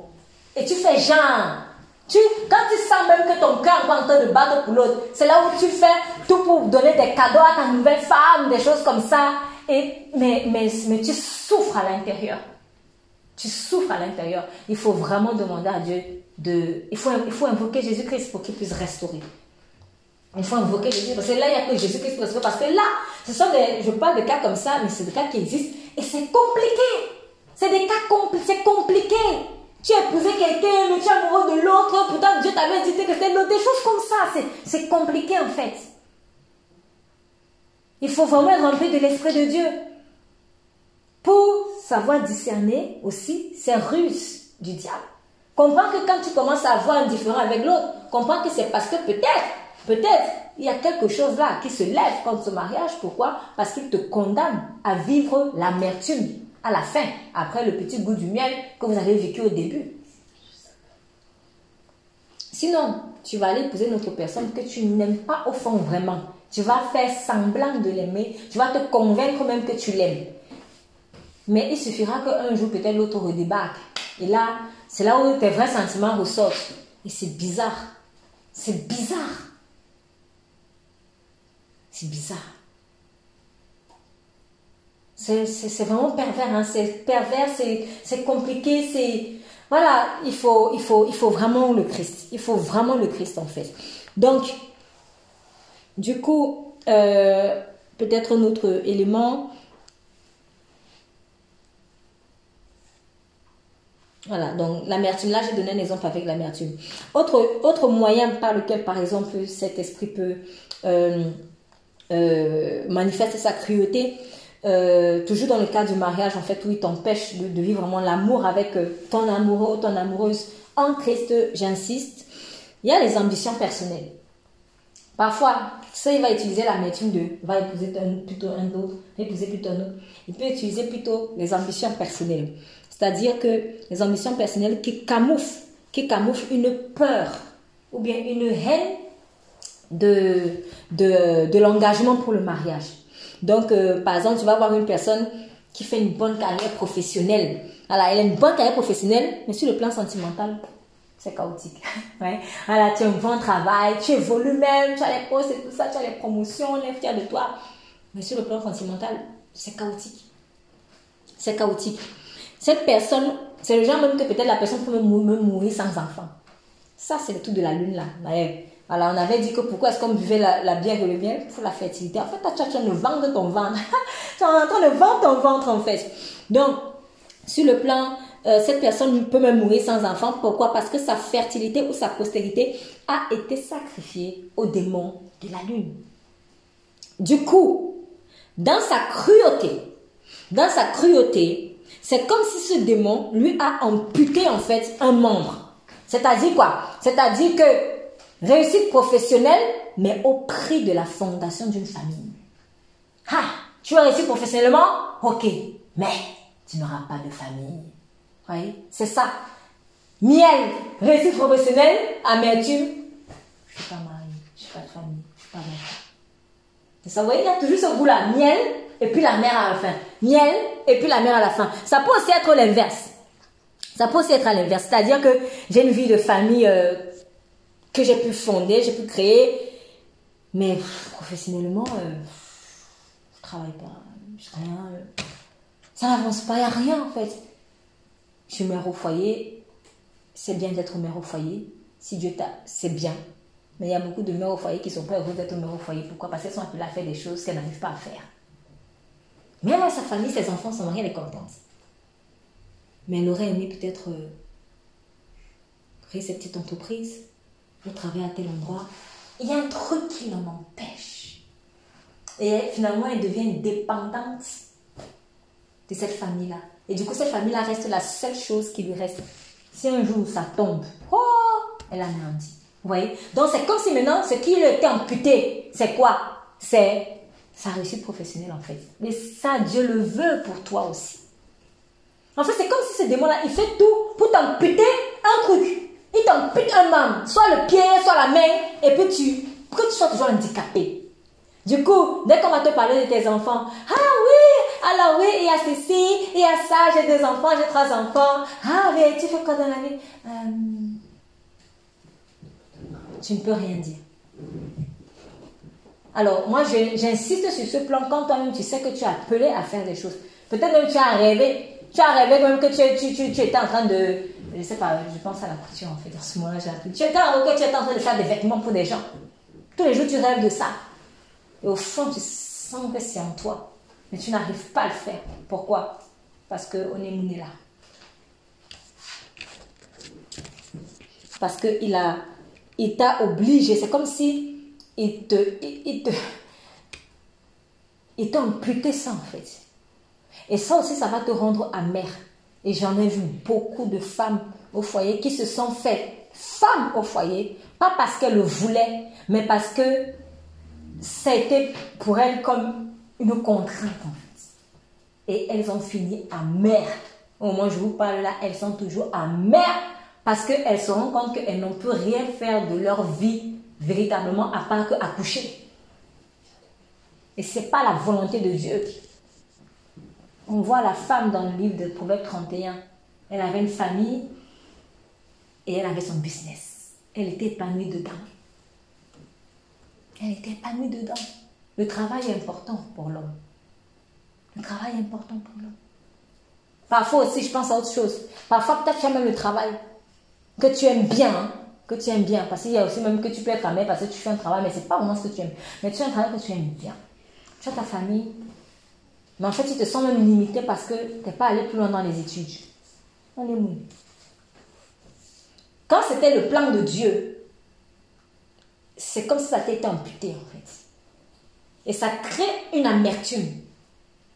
Ça crée une amertume. En fait, c'est toujours le sentiment de... Oui, en fait, le but de cet esprit ouvert, c'est quoi? C'est que tu te sentes toujours euh, incomplet. C'est ça. Tu te sens toujours incomplet, que tu te sens handicapé, que tu aies toujours un sentiment d'inachèvement. C'est ça en fait. C'est son but quel que soit le domaine. C'est-à-dire, du moment où tu sens qu'il y a un sentiment d'inachèvement qui te poursuit, si tu vois que ça te poursuit, sache qu'on est mouné derrière. Il doit être derrière. Il doit être derrière. C'est-à-dire, le miel, c'est ce que tu as pu accomplir. La bière, c'est ce que tu n'as pas pu accomplir. Or, Christ a tout accompli. Donc, si je suis vraiment en Christ, je ne suis pas en phase, en fait, si je suis dans ce sentiment d'enchaînement. Et tu vas voir que quand maintenant tu vas essayer de te battre pour compléter cette partie qui te reste, tu vois les combats, les combats, les combats, les combats. Pourquoi? Parce que c'est l'esprit féroce. Il faut et prier. Donc, ce sentiment d'inachèvement-là, c'est ce sentiment d'inachèvement-là qui va provoquer, euh, qui va provoquer ou nourrir l'amertume dans ton cœur en fait. C'est ça qui va provoquer ou nourrir l'amertume dans ton cœur. Et cette amertume-là finira par te tuer à petit feu. Le cruel, c'est quoi? Il te voit souffrir. En fait, le cruel ne te tue pas maintenant. Mais en fait, il veut que tu agonises dans la douleur. C'est ça le côté cruel. Il veut que tu souffres avant de mourir. Il ne veut pas juste te tuer comme ça. Non, non, non. Je vais d'abord le mettre sur la braise. Il va mourir à petit feu. Donc, quand tu vas mourir là, tu vas mourir parce que pendant un bon bout de temps, tu étais amer. L'amertume là, c'est comme si tu es sur des braises. Tu brûles, tu brûles, tu brûles à petit feu. Tu cries, tu gémis. Et quand il voit ça, il est fier. Il se nourrit de ça. Pervers. C'est pervers. Donc, tu meurs à petit feu dans la souffrance de l'amertume jusqu'au jour où tu quitteras cette terre. Il va s'arranger à ce que, avant que tu ne quittes cette terre-là, que tu sois dans l'amertume et que tu souffres de ça. C'est en cela qu'il est cruel. Un autre exemple encore de ces moyens, euh, de ces moyens euh, euh, cruels, c'est sans j'ai pensé à cela. Non, avant cela, parce que je risque d'oublier. J'ai eu très fort sur le cœur l'esclavage dans la traite négrière. Parce que j'ai remarqué qu'il y a des choses qui poursuivent les gens. Vous savez, euh, je pense que dans la période d'esclavage, il y a eu beaucoup de traumatismes sur le plan sentimental. Pourquoi? Parce que je suis convaincue, il y avait des gens de couleurs de peau différentes qui s'aimaient vraiment et qui n'ont pas pu être ensemble. Imaginez.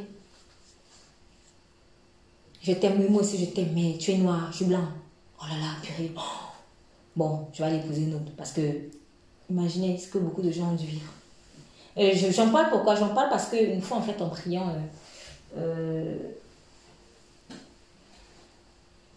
Dieu m'a fait comprendre qu'il y a certaines. Souvent, en fait, pour les gens qui ont. Quand il y a eu ça dans ta lignée, c'est, en fait, déjà, c'est spirituel. Et en fait, certaines personnes souffrent de ça parce que c'est, comme, des, comme des malédictions, en fait. C'est-à-dire, Peut-être ta mère, elle aurait dû épouser quelqu'un. Elle voulait épouser quelqu'un, elle n'a pas pu. Elle n'a pas épousé quelqu'un qu'elle aimait. Pour une raison, mais stupide. Mais qui était euh, forte parce que c'était socialement peut-être comme ça. Mais c'est spirituel. C'est spirituel. Et du coup, toi aussi, tu as l'impression que dans ta famille, on épouse des gens par contrainte. On épouse des gens par contrainte. On épouse des gens par contrainte. Tu épouses quelqu'un parce que donc, tu n'as pas envie de mourir seul, mais pas parce que tu l'aimes vraiment. C'est ça. Ça aussi, l'esclavage, là, ça existait. Et ça poursuit les gens aujourd'hui. Vous, vous, vous aimez, mais hein, papa a dit qu'on n'est pas de la même ethnie. Des choses comme ça. C'est la même chose. Miel, amertume. Miel, amertume. C'est pas normal. Tout ça là, les honeymoon. Voilà. Il y a aussi les ambitions. J'ai parlé des ambitions professionnelles. J'ai parlé des ambitions euh, personnelles. J'ai des ambitions religieuses. Alors je vais insister sur le religieux parce que je sais que c'est un esprit très très religieux. Bon, peut-être on ne va pas entrer dans le détail ici. Mais il y a aussi les ambitions religieuses qui peuvent, qui sont de, des moyens instruments, euh, des moyens par lesquels cet esprit méchant passe. C'est-à-dire que par exemple, il te, en fait, tu vas utiliser des ambitions religieuses pour t'empêcher de jouir d'un mariage auquel Dieu peut-être t'a pourtant prédestiné. Il te fera par exemple croire que Dieu t'empêche de te marier ou que si tu te maries, tu seras infidèle à Dieu. Ou tu ne pourras pas bien servir Dieu si tu te maries. Des choses comme ça. 1 Timothée 4, verset 1 à 3, rapidement, s'il vous plaît. 1 Timothée 4, verset 1 à 3, très rapidement. 1 Timothée 4, verset 1 à 3. 1 Timothée, chapitre 4, versets 1 à 3. Oui. Mais l'Esprit dit expressément que dans les derniers temps, certains abandonneront la foi pour s'attacher à des esprits trompeurs et à des doctrines de démons, car ils seront égarés par l'hypocrisie de menteurs dont la conscience est marquée au fer rouge. Ces gens-là interdisent de se marier et de consommer des aliments que Dieu a pourtant créés pour qu'ils soient pris avec reconnaissance par ceux qui sont croyants et qui ont connu la vérité. Amen. On peut s'arrêter là. Donc, expressément, l'Esprit dit expressément dans les derniers temps, quelques-uns abandonnant la foi pour s'attacher à des esprits, des esprits séducteurs et à des doctrines de démons. Ça signifie que qui va influencer les doctrines là, ce sont des démons.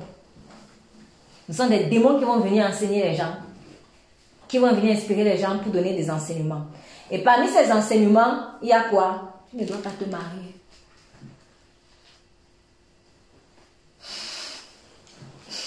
Tu ne dois pas te marier. Pourquoi? Le but de tout ça, c'est quoi? C'est faire plaisir à Dieu en fait. Parce que nous sommes dans quel contexte? Nous sommes dans un contexte où en fait on veut faire plaisir à Dieu. Mais l'Esprit dit dans les derniers temps, quelques-uns abandonneront la foi pour s'attacher à des esprits séducteurs, pas l'hypocrisie de faux docteurs. Les docteurs de qui? Les faux docteurs de Dieu. On parle de docteurs de Dieu, on parle d'enseignants de Dieu. Donc ici, le contexte c'est quoi? C'est vraiment euh, servir Dieu, faire plaisir à Dieu. Et dans ce contexte-là, il y aura des doctrines dont tu ne dois pas te marier si tu veux servir Dieu. On est, on est, on est Donc, il y en a qui, cet esprit-là te fait croire que Dieu t'empêche de te marier en fait.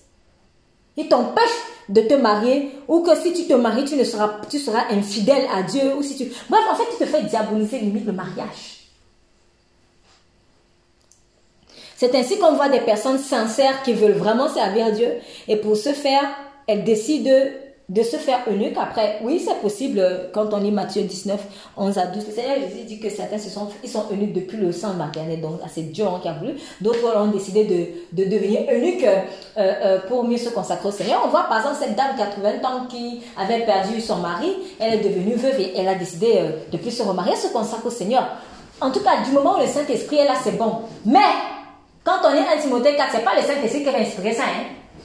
Il y a des cas où les gens se font uniques dans la chair par leur propre force. Et pire même, tu, si même tu me fais même unique par tes propres forces, bon déjà ça va pas marcher, tu vas unique par tes propres forces. Mais c'est encore pire, on dit c'est même un démon qui te prescrit d'être unique. Tu restes comme ça.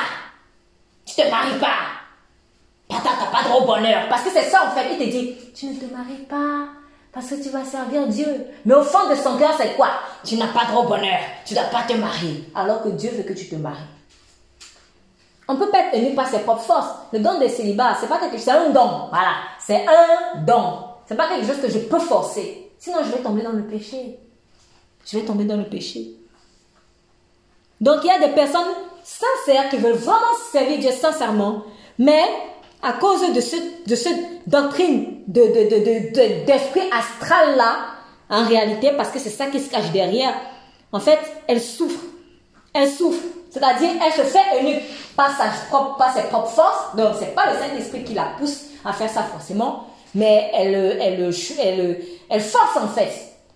Et après, à un moment donné, plus tard même, elle tombe amoureuse de quelqu'un et elle souffre. Elle souffre. Pourquoi? Parce que non, j'ai décidé de ne pas me marier pour Dieu. Mais en fait, peut-être que si tu tombes amoureuse, c'est pas toi. Peut-être c'est Dieu qui est en train de mettre des sentiments comme ça. Parce que tu as appelé à te marier en fait. Et tu souffres. Et tu souffres. Donc elles souffrent de ce qu'elles tombent amoureuses d'une personne qu'elles ont envie d'épouser, ce qui est bien même, ce qui est souvent le plan de Dieu, mais elles s'interdisent d'aimer cette personne et de fonder leur famille.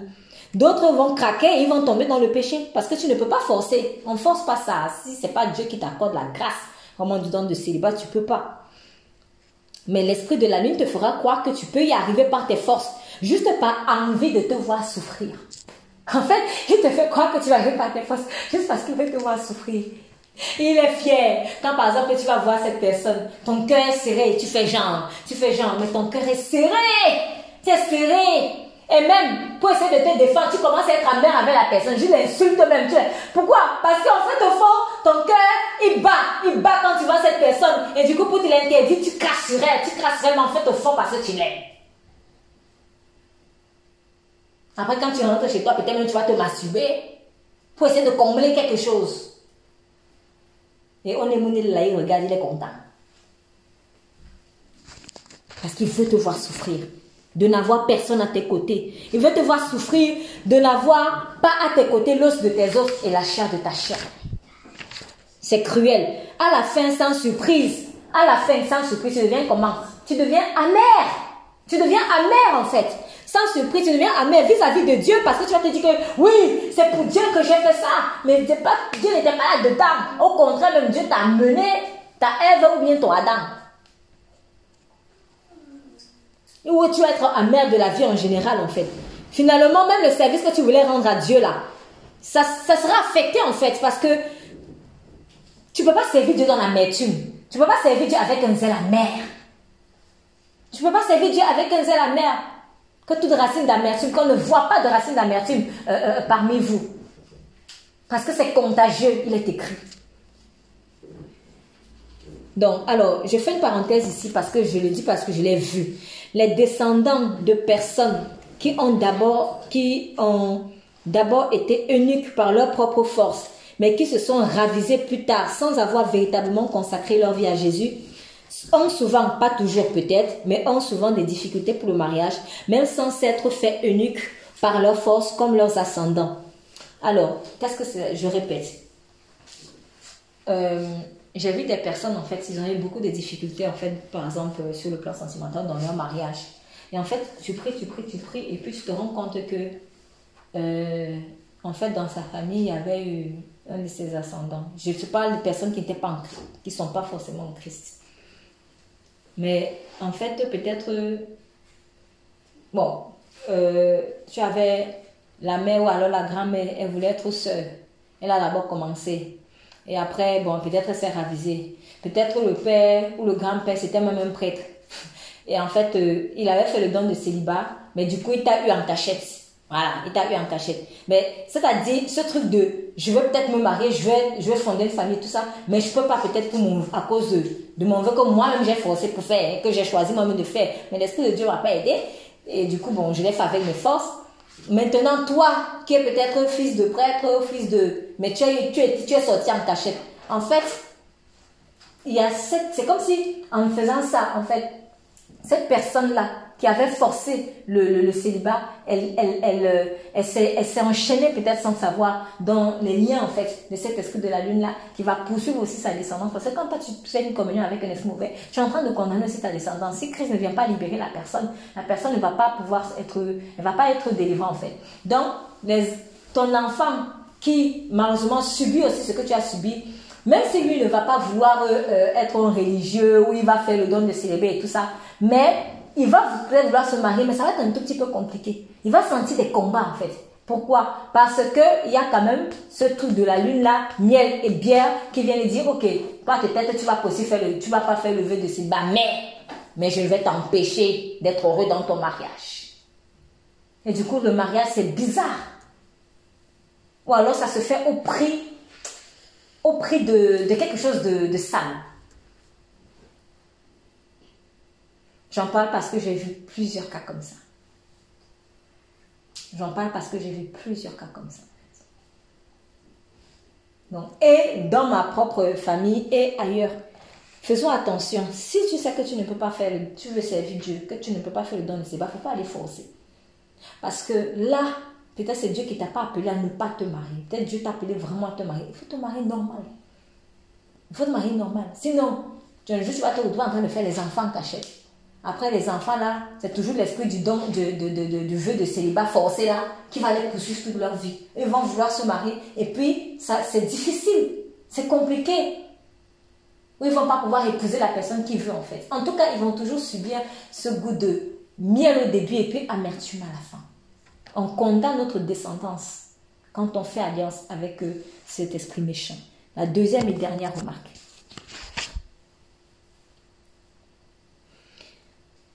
on a dit que, verset 15, il tombe souvent dans le feu et dans l'eau. Donc, on a d'abord vu qu'il souhaite souffrir cruellement. Maintenant, il tombe souvent dans le feu et dans l'eau. Donc, je l'ai déjà dit, c'est un esprit de mort. C'est un esprit de mort, en fait. Cet esprit lunaire-là, c'est un esprit de mort. En fait, c'est la mort. C'est l'esprit de mort. C'est la mort. Et ce qui est, je, l'ai déjà, j'ai déjà parlé de ça, donc euh, ça va prendre plusieurs noms. Marie, Fatima, en fait c'est ça. C'est ça. Artémis, Diane, selon les cultures, selon les religions ou les époques. Donc c'est pourquoi, c'est pourquoi il poussait, c'est un esprit de mort, c'est pour ça qu'il poussait l'enfant dans le feu ou dans l'eau en fait, pour que l'enfant la meure. Et cela m'a fait penser à quelque chose. Quand j'ai vu ça, j'ai dit c'était l'esprit de mort et ça m'a fait penser à quelque chose. Euh, je remercie aussi euh, le Seigneur pour le temps de prière que j'ai passé avec euh, des personnes en semaine. Ça m'a, avec d'autres personnes en semaine, qui m'a beaucoup, qui en tout cas, ça a été un ingrédient que Dieu a utilisé pour m'édifier par rapport à cela. Apocalypse 6, verset 8. Ça m'a juste fait penser à ça. Et vous allez comprendre, je pense très vite pourquoi. Donc, excusez-moi, je prends du temps. Mais euh, je crois que c'est trop important.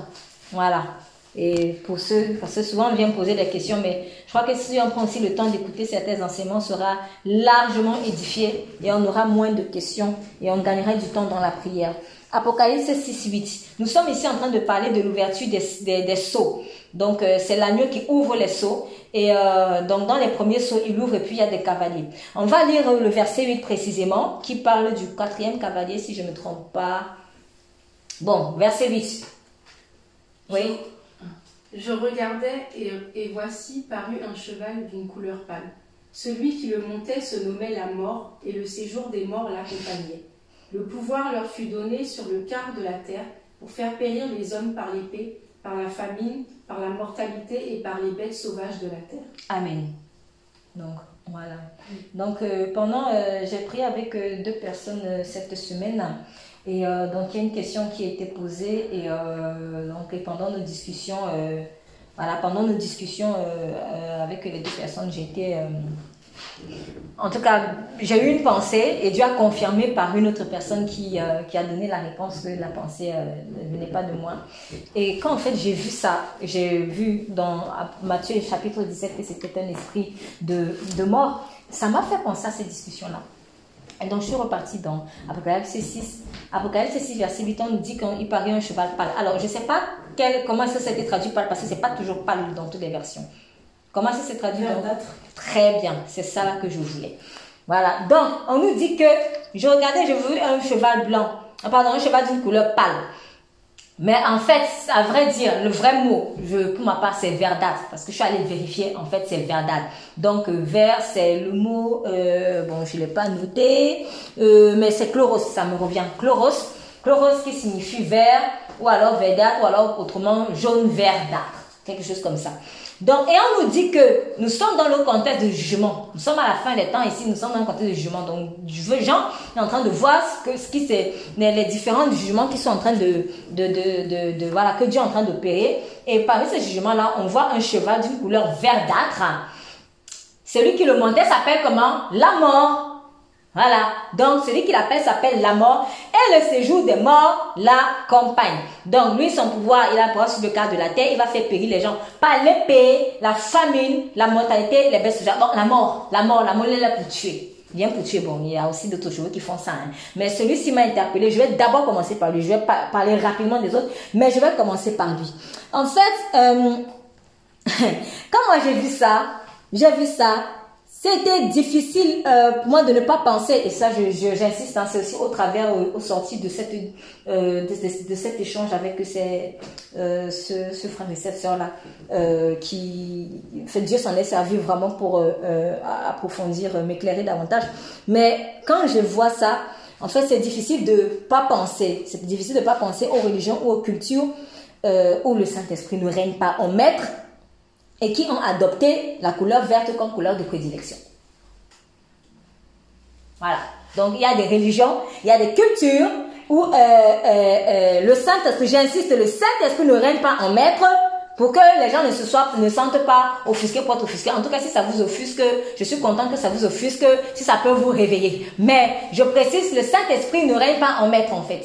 Ne règne pas en maître là-bas. Donc comme il ne règne pas en maître, parce que Dieu qui a créé toutes les couleurs, que ce soit le noir, même le blanc, le jaune, le vert, le rose, tout ce que vous voulez, c'est Dieu qui a créé. Mais maintenant, si Dieu n'est même pas dans une couleur, c'est autre chose qui va entrer là-bas dedans. Ah, même si c'est blanc, si Dieu Saint-Esprit n'est pas dans le blanc là, c'est la mort. Donc du coup, euh, on nous dit qu'il y a un cheval de couleur verdâtre qui monte et il s'appelle la mort.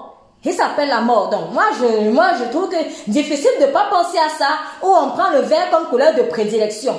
Alors, je le dis aussi parce que je sais que euh, récemment, en tout cas ici à l'église, on a eu euh, une vision par rapport... Euh, on a une vision, c'était par rapport à toi, je crois. On a une vision par rapport à un truc où tout était vert, tout était vert, tout était vert. Donc moi, ça m'a, tout ça m'est revenu en fait. Et j'ai l'impression que le Saint-Esprit est en train d'expliquer aussi d'où ça venait. Donc, faisons attention quand on prend les symboles sans réfléchir. Non, c'est du toi, tu, tu, même si tu es dans ce pays-là, essaie de comprendre pourquoi est-ce que, pourquoi est-ce que dans ma culture, on prend seulement cette couleur, pourquoi on prend ce symbole? Essaie de comprendre. Parce qu'il y a peut-être des choses qui se cachent derrière et qui peuvent expliquer aussi quelles sont, d'où viennent peut-être tes souffrances. Donc, une autre remarque forte, une autre remarque forte dans le test d'Apocalypse 6, verset 1 à 8. Alors, quand on lit maintenant verset 5 à 8, bon, moi, je vais lire parler rapidement. On dit, je regardais au verset, euh, euh, à partir du verset 2, je regardais, voici, un, un, paru un cheval blanc. Celui qui le montait avec un arc, une couronne lui fut donnée et partit en vainqueur. Le second saut, on dit que c'était un cheval roux, ou alors rouge feu, autrement. Rouge feu, celui qui le montait avait le pouvoir d'enlever la paix sur la terre pour que les hommes s'égorgeassent les uns les autres. Troisième saut, j'entendis un troisième être vivant qui disait, viens. Je regardais et voici paraît un cheval noir. Celui qui le montait avait une balance dans la main. Donc quand vous lisez la suite, on vous dit euh, un denier, une mesure de pour un denier. Donc ça fait, la, ça fait quoi la famine en fait? Ça fait quoi la famine, la pauvreté matérielle en, en, l'occurrence? Et le quatrième saut, c'est la couleur verte. Donc du coup, si j'ai récapitulé, je me suis dit non mais en fait, il y a quatre couleurs ici. Le blanc, le rouge, le noir, le verdâtre. Et cela fait étrangement penser aux quatre couleurs habituellement associées à l'islam. C'est ce que, en tout cas, moi j'ai découvert. Moi, je n'étais pas une pratiquante musulmane, mais c'est ce que j'ai découvert quelque part que c'est, euh, euh, ce sont quatre couleurs qui sont associées en tout cas à l'islam, que sont le vert, surtout le rouge, le blanc et le noir, le noir qui compléterait les trois premières pour former apparemment les couleurs pan-arabes. Voilà, le c'est un courant là où, euh, euh, bon, je vous invite vous-même à aller le chercher. Mais en tout cas, ces quatre couleurs-là, ce sont quatre couleurs principales utilisées dans ce courant. Et par ailleurs, nous savons que ben, le croissant lunaire, avec euh, aussi l'étoile à côté, mais le croissant lunaire, encore un astre, c'est un symbole fréquent sur les drapeaux des pays arabes ou musulmans. Alors, j'insiste, j'insiste. Ne commettons pas l'erreur de focaliser que sur le pays arabe ou musulman. Pourquoi? Croyant que si nous ne sommes pas peut-être arabes ou musulmans, c'est qu'on va pas être sous l'influence en fait de cet esprit. Non, de cet esprit de mort ou de cet esprit de lune. En parlant des couleurs fréquemment utilisées dans les régions qui sont sous influence musulmane, il ne s'agit pas d'une, il ne s'agit que d'une illustration parmi tant d'autres, j'insiste, des manifestations des esprits lunaires. Ouais. Là, en fait, quand j'ai fait l'écho avec ces couleurs pan-arabes, ça c'était une découverte. Mais en fait, pour moi, j'ai compris, c'était un exemple parmi d'autres. Peut-être que toi, tu vas dire que tu n'étais pas musulman ou tu n'es pas ceci là. Mais dans les choses que tu fais, si on cherche bien, on va retrouver l'amour là-bas dedans. Mais je pense que quelqu'un a quand même besoin d'entendre d'entendre cela en fait. C'est bizarre. Moi, je trouve ça bizarre. Je me dis, tiens, les quatre couleurs là qui sont inscrites dans Apocalypse, eh ben, eh, ça fait écho à ces quatre couleurs principalement utilisées quand même dans ces régions. Donc je pense que quelqu'un en fait qui vient là-bas ou quelqu'un qui pratique ces régions, elle a besoin d'entendre ça. Peut-être que ça va te faire comprendre pourquoi est-ce que peut-être tu fais des cauchemars bizarres, que tu vois que la mort te poursuit ou que Bref, en tout cas, sachant que chaque fois que nous sommes en train de faire les choses en fonction de la lune, ce n'est pas que la lune qu'on regarde, c'est un démon de la lune en fait, et il va te donner l'amertume. Il va te faire vivre dans l'amertume. Tu ne seras pas heureux ni dans ton mariage, ou alors tu vas commencer un truc, tu ne vas jamais finir. Bref, tu seras amputé en fait. C'est une malédiction. Et même si tu n'es pas dans ce religion-là où tu fais pas ces euh, pratiques-là, où peut-être tu ne pries pas en fonction de la lune, mais quand tu allé ouvrir le livre d'astrologie là, même étant athée, tu as invoqué ça. Parce que la mort a multiples facettes. J'ai dit, j'insiste, elle prend plusieurs noms. Elle va prendre le nom de Marie, hein? elle va prendre le nom de Fatima, elle va prendre le nom d'Artémis, elle va prendre le nom de Diane, mais c'est la mort. Oui, euh, j'ai aussi pensé même à autre chose. Même, euh, euh, alors je ne vais pas rentrer dans les détails parce que je n'ai pas plus de détails que ça. Mais en tout cas, Dieu m'a fait comprendre, dit même cette, même, comment on appelle en fait, ce symbole des, des, du Reich, des, nazis là. Voilà, des nazis. C'était ça. Ah bah tiens, d'ailleurs, Hitler, il n'était même pas marié. Ah ben oui, j'avais même pas vu ça comme ça. Il n'était pas marié. Il a vécu longtemps avec une femme qui apparemment l'aimait beaucoup, mais il s'empêchait d'être marié parce qu'il aurait dit je suis marié avec l'Allemagne. C'était bizarre. Tu es une personne qui était fidèle avec toi pendant des années jusqu'à elle est morte, elle est morte avec lui, elle s'est suicidée avec lui. Et c'est ça le bon, c'est pas des choses qu'il faut aller faire. Mais tu vois quand même le côté que je vais être fidèle jusqu'au bout. Mais jamais l'épouser. Pourquoi? Parce que c'est interdit. Non, je t'aime, mais je ne veux pas t'épouser parce que je suis mariée à l'Allemagne. Des choses comme ça, esprit lunaire. je t'aime mais je ne peux pas t'aimer. Alors que faire?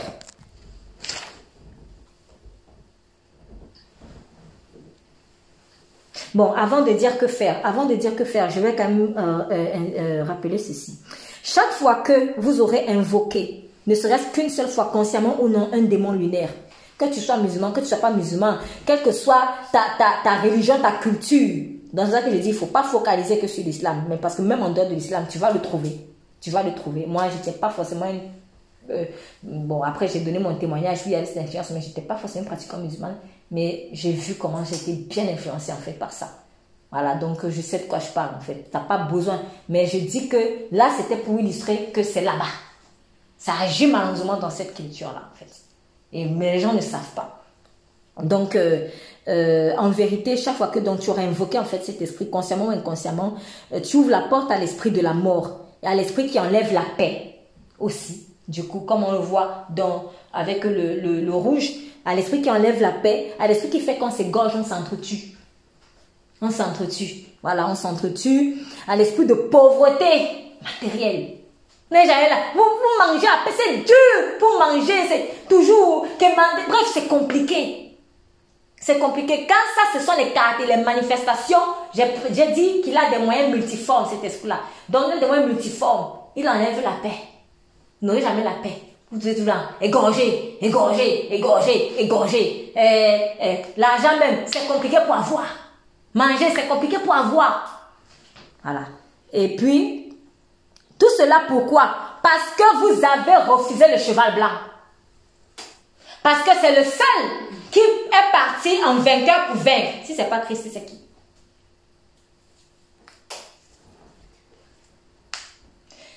Quand le cheval blanc part, et que vous avez refusé sa victoire, tous les autres la viennent.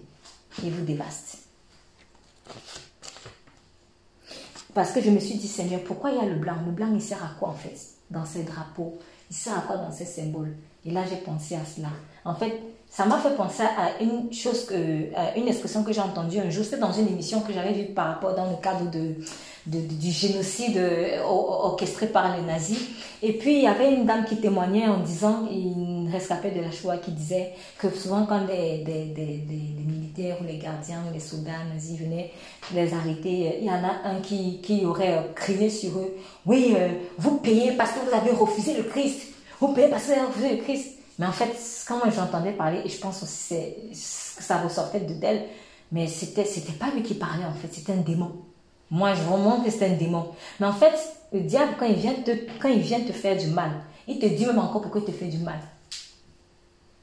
C'est pervers, c'est ça son côté pervers en fait. Ceux qui malheureusement se retrouvent en enfer aujourd'hui, quand les démons les oppressent, ah ah ah, tu as passé ta vie à chercher l'argent, ah ah ah, voyez un peu le, ce côté-là, il t'explique pourquoi il te tape. Il te rappelle la loi et il te tape encore. Mais il s'est arrangé à ce que toi tu n'appliques pas la loi. Hein. C'est ça. Et en fait, j'ai l'impression que parfois le côté blanc, quand le, cet esprit utilise ce côté blanc, déjà c'est pour l'hypocrisie, il se cache, mais en fait, c'est qu'il est obligé quand même de mettre, de rappeler. Parce que, vous savez, le monde spirituel, c'est comme, euh, c'est, en fait, vous voyez les procès, tu ne peux pas accuser quelqu'un si tu n'expliques pas pourquoi est-ce qu'il est accusé. Tu ne peux pas condamner quelqu'un si tu n'expliques pas pourquoi il est condamné. Donc, quand le diable, quand tu veux même chasser un esprit mauvais, souvent il ne parle pas, il va te dire, je ne parle pas parce que tel a fait ceci. Moi, je dis des choses que j'ai vécues. Quand je veux prier pour quelqu'un, tu vois il ne demande pas, mais c'est lui qui m'a dit de venir. Et après, jusqu'à Dieu te dit même non, laisse. Laisse parce qu'il a ouvert la porte. Et tant qu'elle ne veut pas se repentir, on ne peut pas chasser. Donc, l'esprit mauvais, il te rappelle même la loi de Dieu. Pas pour que tu obéisses à la loi de Dieu, mais en fait pour te culpabiliser. Donc pourquoi est-ce que ce cheval, pardon, ce, oui, ce cheval rouge qui enlève la paix, ce cheval euh, euh, euh, noir qui, qui, qui, qui amène la famine, apporte la famine, et ce cheval pâle qui amène la mort, pourquoi il vient? Parce qu'on a rejeté le cheval victorieux. Si tu rejettes Christ, tu fais alliance avec la lune. En tout cas avec l'esprit de la lune. C'est comme ça. Et malheureusement, dans son sadisme, il va te rappeler ça. Il va te rappeler ça.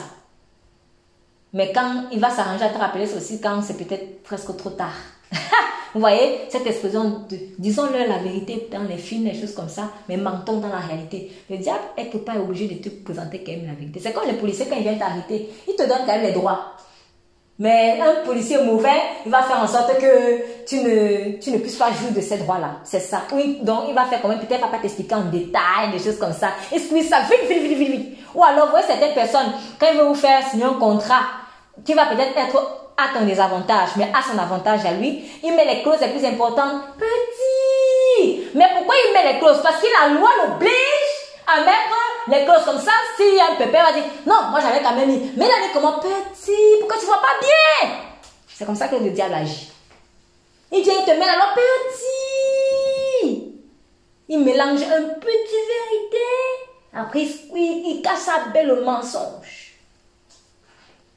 Donc, on va mettre le blanc. Quand vous voyez le blanc là, le blanc là, c'est pour rappeler qu'il y a le cheval blanc qui est là. Mais vous, on est tellement aveuglé qu'on ne comprend rien. Ou alors on est tellement orgueilleux qu'on ne veut pas en fait monter sur le cheval blanc. Il faut monter sur le cheval de Christ. C'est lui seul qui a la victoire. Que faire alors? Que faire alors? Donc, dernière partie, que faire? Il faut décider, premièrement, décider de faire confiance à Dieu en acceptant Jésus-Christ comme Seigneur. C'est seulement son Saint-Esprit qui peut chasser ce mauvais esprit lunaire là. Il n'y a que lui. Ça, c'est la première chose. Pour celui qui n'a pas encore donné sa vie à Christ. Maintenant, si tu as déjà accepté de suivre Christ, il faut absolument choisir de grandir. C'est important. Il faut que tu grandisses. Il ne faut pas que tu restes un enfant spirituel. Pourquoi? Parce que cet esprit est particulièrement influent et il n'est pas effrayé par des bébés spirituels. Il n'est pas effrayé par des bébés spirituels. Et en revanche, celui qui devient solide en Christ pourra maintenir sa victoire parce qu'en fait, nous avons déjà la victoire sur tout. On a déjà la victoire sur tout. Mais si tu restes un bébé spirituel, déjà tu ne vas même pas te concentrer de certaines choses. Tu vas rester, tu as Christ, mais il y a quand même encore des boulots au pied. Et c'est un esprit influent. D'ailleurs, c'est un enfant qui l'allait attaquer. Il n'a pas peur des enfants. C'est une image. C'est pas pour dire, je vais pas, ça va pour dire qu'il n'a pas pu attaquer un adulte. Mais je veux dire que ici, là, c'est symbolique, en fait. Je fais un jeu de, un jeu d'image. C'est, j'ai déjà expliqué cet esprit euh, de Marie, Marie, Marie, là, toujours avec le bébé Jésus. Vous voyez? Parce qu'il veut toujours que tu restes bébé. Il te pousse à voir Jésus bébé. Il veut que tu sois toujours bébé. C'est ça, en fait. Donc, tu peux pas rester un bébé spirituel si tu veux avoir la victoire permanente dessus. Donc, c'est un esprit qui infantilise beaucoup, justement parce que ben, les enfants sont ses proies favoris. Le lunatique, c'est un enfant. Ses enfants sont des proies favoris. Lui, il aime les sacrifices d'enfants. C'est pour cela qu'il en veut toujours à la fertilité des gens. Donc, un adulte en Christ aura plus facilement raison de lui. Cet esprit s'attaque aussi aux enfants, bien sûr spirituels, parce que les enfants, les enfants ne se marient pas. Je l'ai déjà dit. Un enfant, ça ne se marie pas. Donc, si tu restes enfant spirituel, comment tu vas vraiment te marier? Comment tu peux te marier, jouir et réussir ton mariage? Le mariage, c'est pas pour les enfants spirituels. Donc, cet esprit lunaire-là va tout faire pour que si tu es même déjà en Christ, que tu ne grandisses pas, que tu demeures enfant. Tu as toujours les enfantillages. Donc, il fera tout pour que tu restes bébé. Et comme ça, il continue d'emprisonner et d'emprisonner les panissements auxquels tu as droit, en particulier dans ton mariage. Troisième chose, donc si tu as déjà accepté de suivre Christ aussi, même avec une certaine maturité, même si tu dis que tu es mature, il faut rejeter avec véhémence l'incrédulité. J'ai compris ça, que l'incrédulité c'est vraiment mauvais. C'est vraiment mauvais quand tu es confronté à ce genre d'esprit. Pourquoi? Parce que souvent quand Dieu nous a fait des promesses et que, et que toute notre vie on a goûté à la l'amertume, on est habitué à ne pas vivre des bonheurs euh, permanents. Alors, euh, on est habitué à l'inachèvement en fait. Ce qui se passe, c'est quoi? C'est que quand maintenant Dieu t'apporte quelque chose, tu vas dire, non, c'est trop beau pour être vrai, j'y crois pas. En fait, j'y crois pas. Pourquoi Parce que tu as peur. En fait, c'est comme si ton âme est déjà formatée à l'amour ne dure que quelque temps. Donc, du coup, tu es, tu es peut-être prêt à goûter le miel, mais dès que tu sens que la mer va venir, tu fuis. Ou alors pour éviter de ne plus avoir cette, ce, cette, euh, euh, euh, cette, ce, mauvais sentiment-là, en fait, tu, tu fuis tu fuis le bonheur et tu crois pas. alors que ben, Dieu est là pour changer. Dieu est un Dieu de changement. Donc avec Dieu, le bonheur existe vraiment et il peut durer. Donc parce que tu as peur peut-être d'être trompé, tu ne veux pas en fait euh, euh, vivre, euh, accepter de croire que Dieu veut vraiment te rendre heureux. Donc il faut croire au bonheur. Il faut croire, faut croire que tu peux de nouveau peut-être tomber amoureux, que tu peux de nouveau tomber amoureuse, que tu peux peut-être réussir ton mariage en fait. Voilà. Dans cette peur-là, cette peur qu'on ressent là souvent, quand on voit le bonheur arriver ou quand on voit une promesse de bonheur euh, qui est faite par Dieu, c'est l'esprit de la lune en fait qui, qui la communique. il te la communique pour te maintenir dans l'amertume, de ne pas vivre ce que tu dois vivre, Soit, peut-être tu as été libéré de ça, mais il y a les séquelles encore. Parce que souvent, quand l'esprit était chassé, il faut maintenant que Dieu remette en ordre notre âme. On voit un peu ce qui s'est passé euh, dans, Matthieu 12, quand il dit qu'on a chassé un esprit, il est parti, il est revenu, et il a vu que la maison était balayée et ornée. Ça signifie que quand il était parti, la maison était sale. Donc, c'est le Saint-Esprit moment qui a orné, qui a balayé, ou la personne qui a orné, qui a balayé, mais sauf que la maison était vide à ce moment-là. Voilà. Donc, euh, du coup, si Dieu t'a béni, peut-être Dieu t'a guéri, Dieu t'a donné un travail, Dieu t'a donné... Bref, il t'a montré qu'il est vraiment le vrai Dieu. Mais il faut que tu t'engages notamment avec lui, que tu le suives, que tu te laisses remplir par son esprit et que tu crois en ses promesses. Il faut croire en ses promesses. C'est là, où, là où on voit vraiment l'influence ou les dégâts aussi de cet esprit, c'est que la peur de croire que, ah ouais, je peux vivre le bonheur éternel, quoi. C'est ça. Mais on doit sortir de là, on doit sortir de là. Il ne faut pas avoir peur du bonheur parce que tu as longtemps vécu des bonheurs furtifs. Trois, autre prochaine étape, euh, euh, solution, le jeûne et la prière. Ça, je l'ai déjà dit, mais Jésus l'a dit lui-même. Le jeûne et la prière, comme l'avait dit le Seigneur Jésus-Christ, sont, je pense, impératifs ici. En tout cas, si vous savez que vous êtes confronté à ce genre de choses, vous ne pouvez pas vivre votre vie chrétienne sans jeûner et prier conséquemment. Donc, il faut jeûner, il faut prier. Soit pour chasser cet esprit, soit, à mon avis, pour soumettre notre chair, afin que notre chair s'imprègne plus facilement de vérité de Dieu. Parce que l'esprit peut avoir été chassé. Quand Christ vient l'esprit chassé, mais maintenant, la chair doit accepter de, de, de, de, la rééducation. La chair la chair, mon âme a été habituée à des bonheurs fictifs, mais maintenant je dois soumettre ma chair pour qu'elle accepte les bonheurs permanents. Voilà. Et le jeûne peut aider. Donc, dernière solution, nous avons par-dessus tout euh, l'amour, l'amour de Dieu pour nous. Et précisément, précisément, dans cette dernière solution, il y a un, deux, trois, quatre petites solutions. Première petite solution, il faut savoir que les bénédictions de Dieu ne s'accompagnent d'aucun chagrin. Et là, ça m'a fait penser en fait à oui, goût de miel, goût de bière. Les bénédictions de Dieu ne s'accompagnent d'aucun chagrin. C'est ce qu'il a dit dans Proverbe 10, verset 22. Et ça, c'est vraiment une parole antidote. Donc, il faut se dire que quand Dieu te bénit, en fait, c'est pas pourquoi après, après tu pleures. Ça, c'est l'esprit de la lune qui fait ça. Et quand Dieu te bénit, tu souris jusqu'au bout. Donc, il redonne, il ne donne pas des bonheurs qui ne durent qu'un laps de temps, mais il donne des bonheurs éternels. Donc, on voit aussi Jean 14, verset 27, quand le Seigneur Jésus dit, je vous donne ma paix. Il dit, je ne vous donne pas comme le monde donne. Pourquoi? Parce que le monde donne des paix éphémères. Voilà. Deuxième petite solution, Dieu veut nous guérir des amertumes causées par cet esprit avant de nous faire rentrer dans certaines bénédictions parce que les plaies sont souvent profondes. Donc il faut laisser le temps à Dieu de te guérir en fait. Il faut pas être pressé d'entrer dans certaines bénédictions, mais il faut laisser le temps à Dieu de te guérir en fait de cela. Sinon ça va nous rattraper. Ça va tout te rattraper. Avant-dernière, l'espérance de Dieu ne trompe pas. Romains 5, 5. L'amour de Dieu a été répandu dans nos cœurs par le Saint-Esprit. Et cette espérance-là, ne trompe pas. Pourquoi? Parce que l'amour de Dieu été répandu dans notre cœur par le Saint-Esprit. Donc on voit qu'il y a toujours le côté amour. Et cette espérance-là ne trompe pas. Donc Dieu ne va pas te faire espérer pour te tromper après. Pour rien. Non. Dernier point. Euh, non, avant dernier point. L'amour parfait bannit la crainte. N'ayant donc pas peur du bonheur. 1 Jean, verset 14 et 18. Et là, c'est vraiment la fin. Dieu achève ce qu'il a commencé. Philippiens 1, verset 6.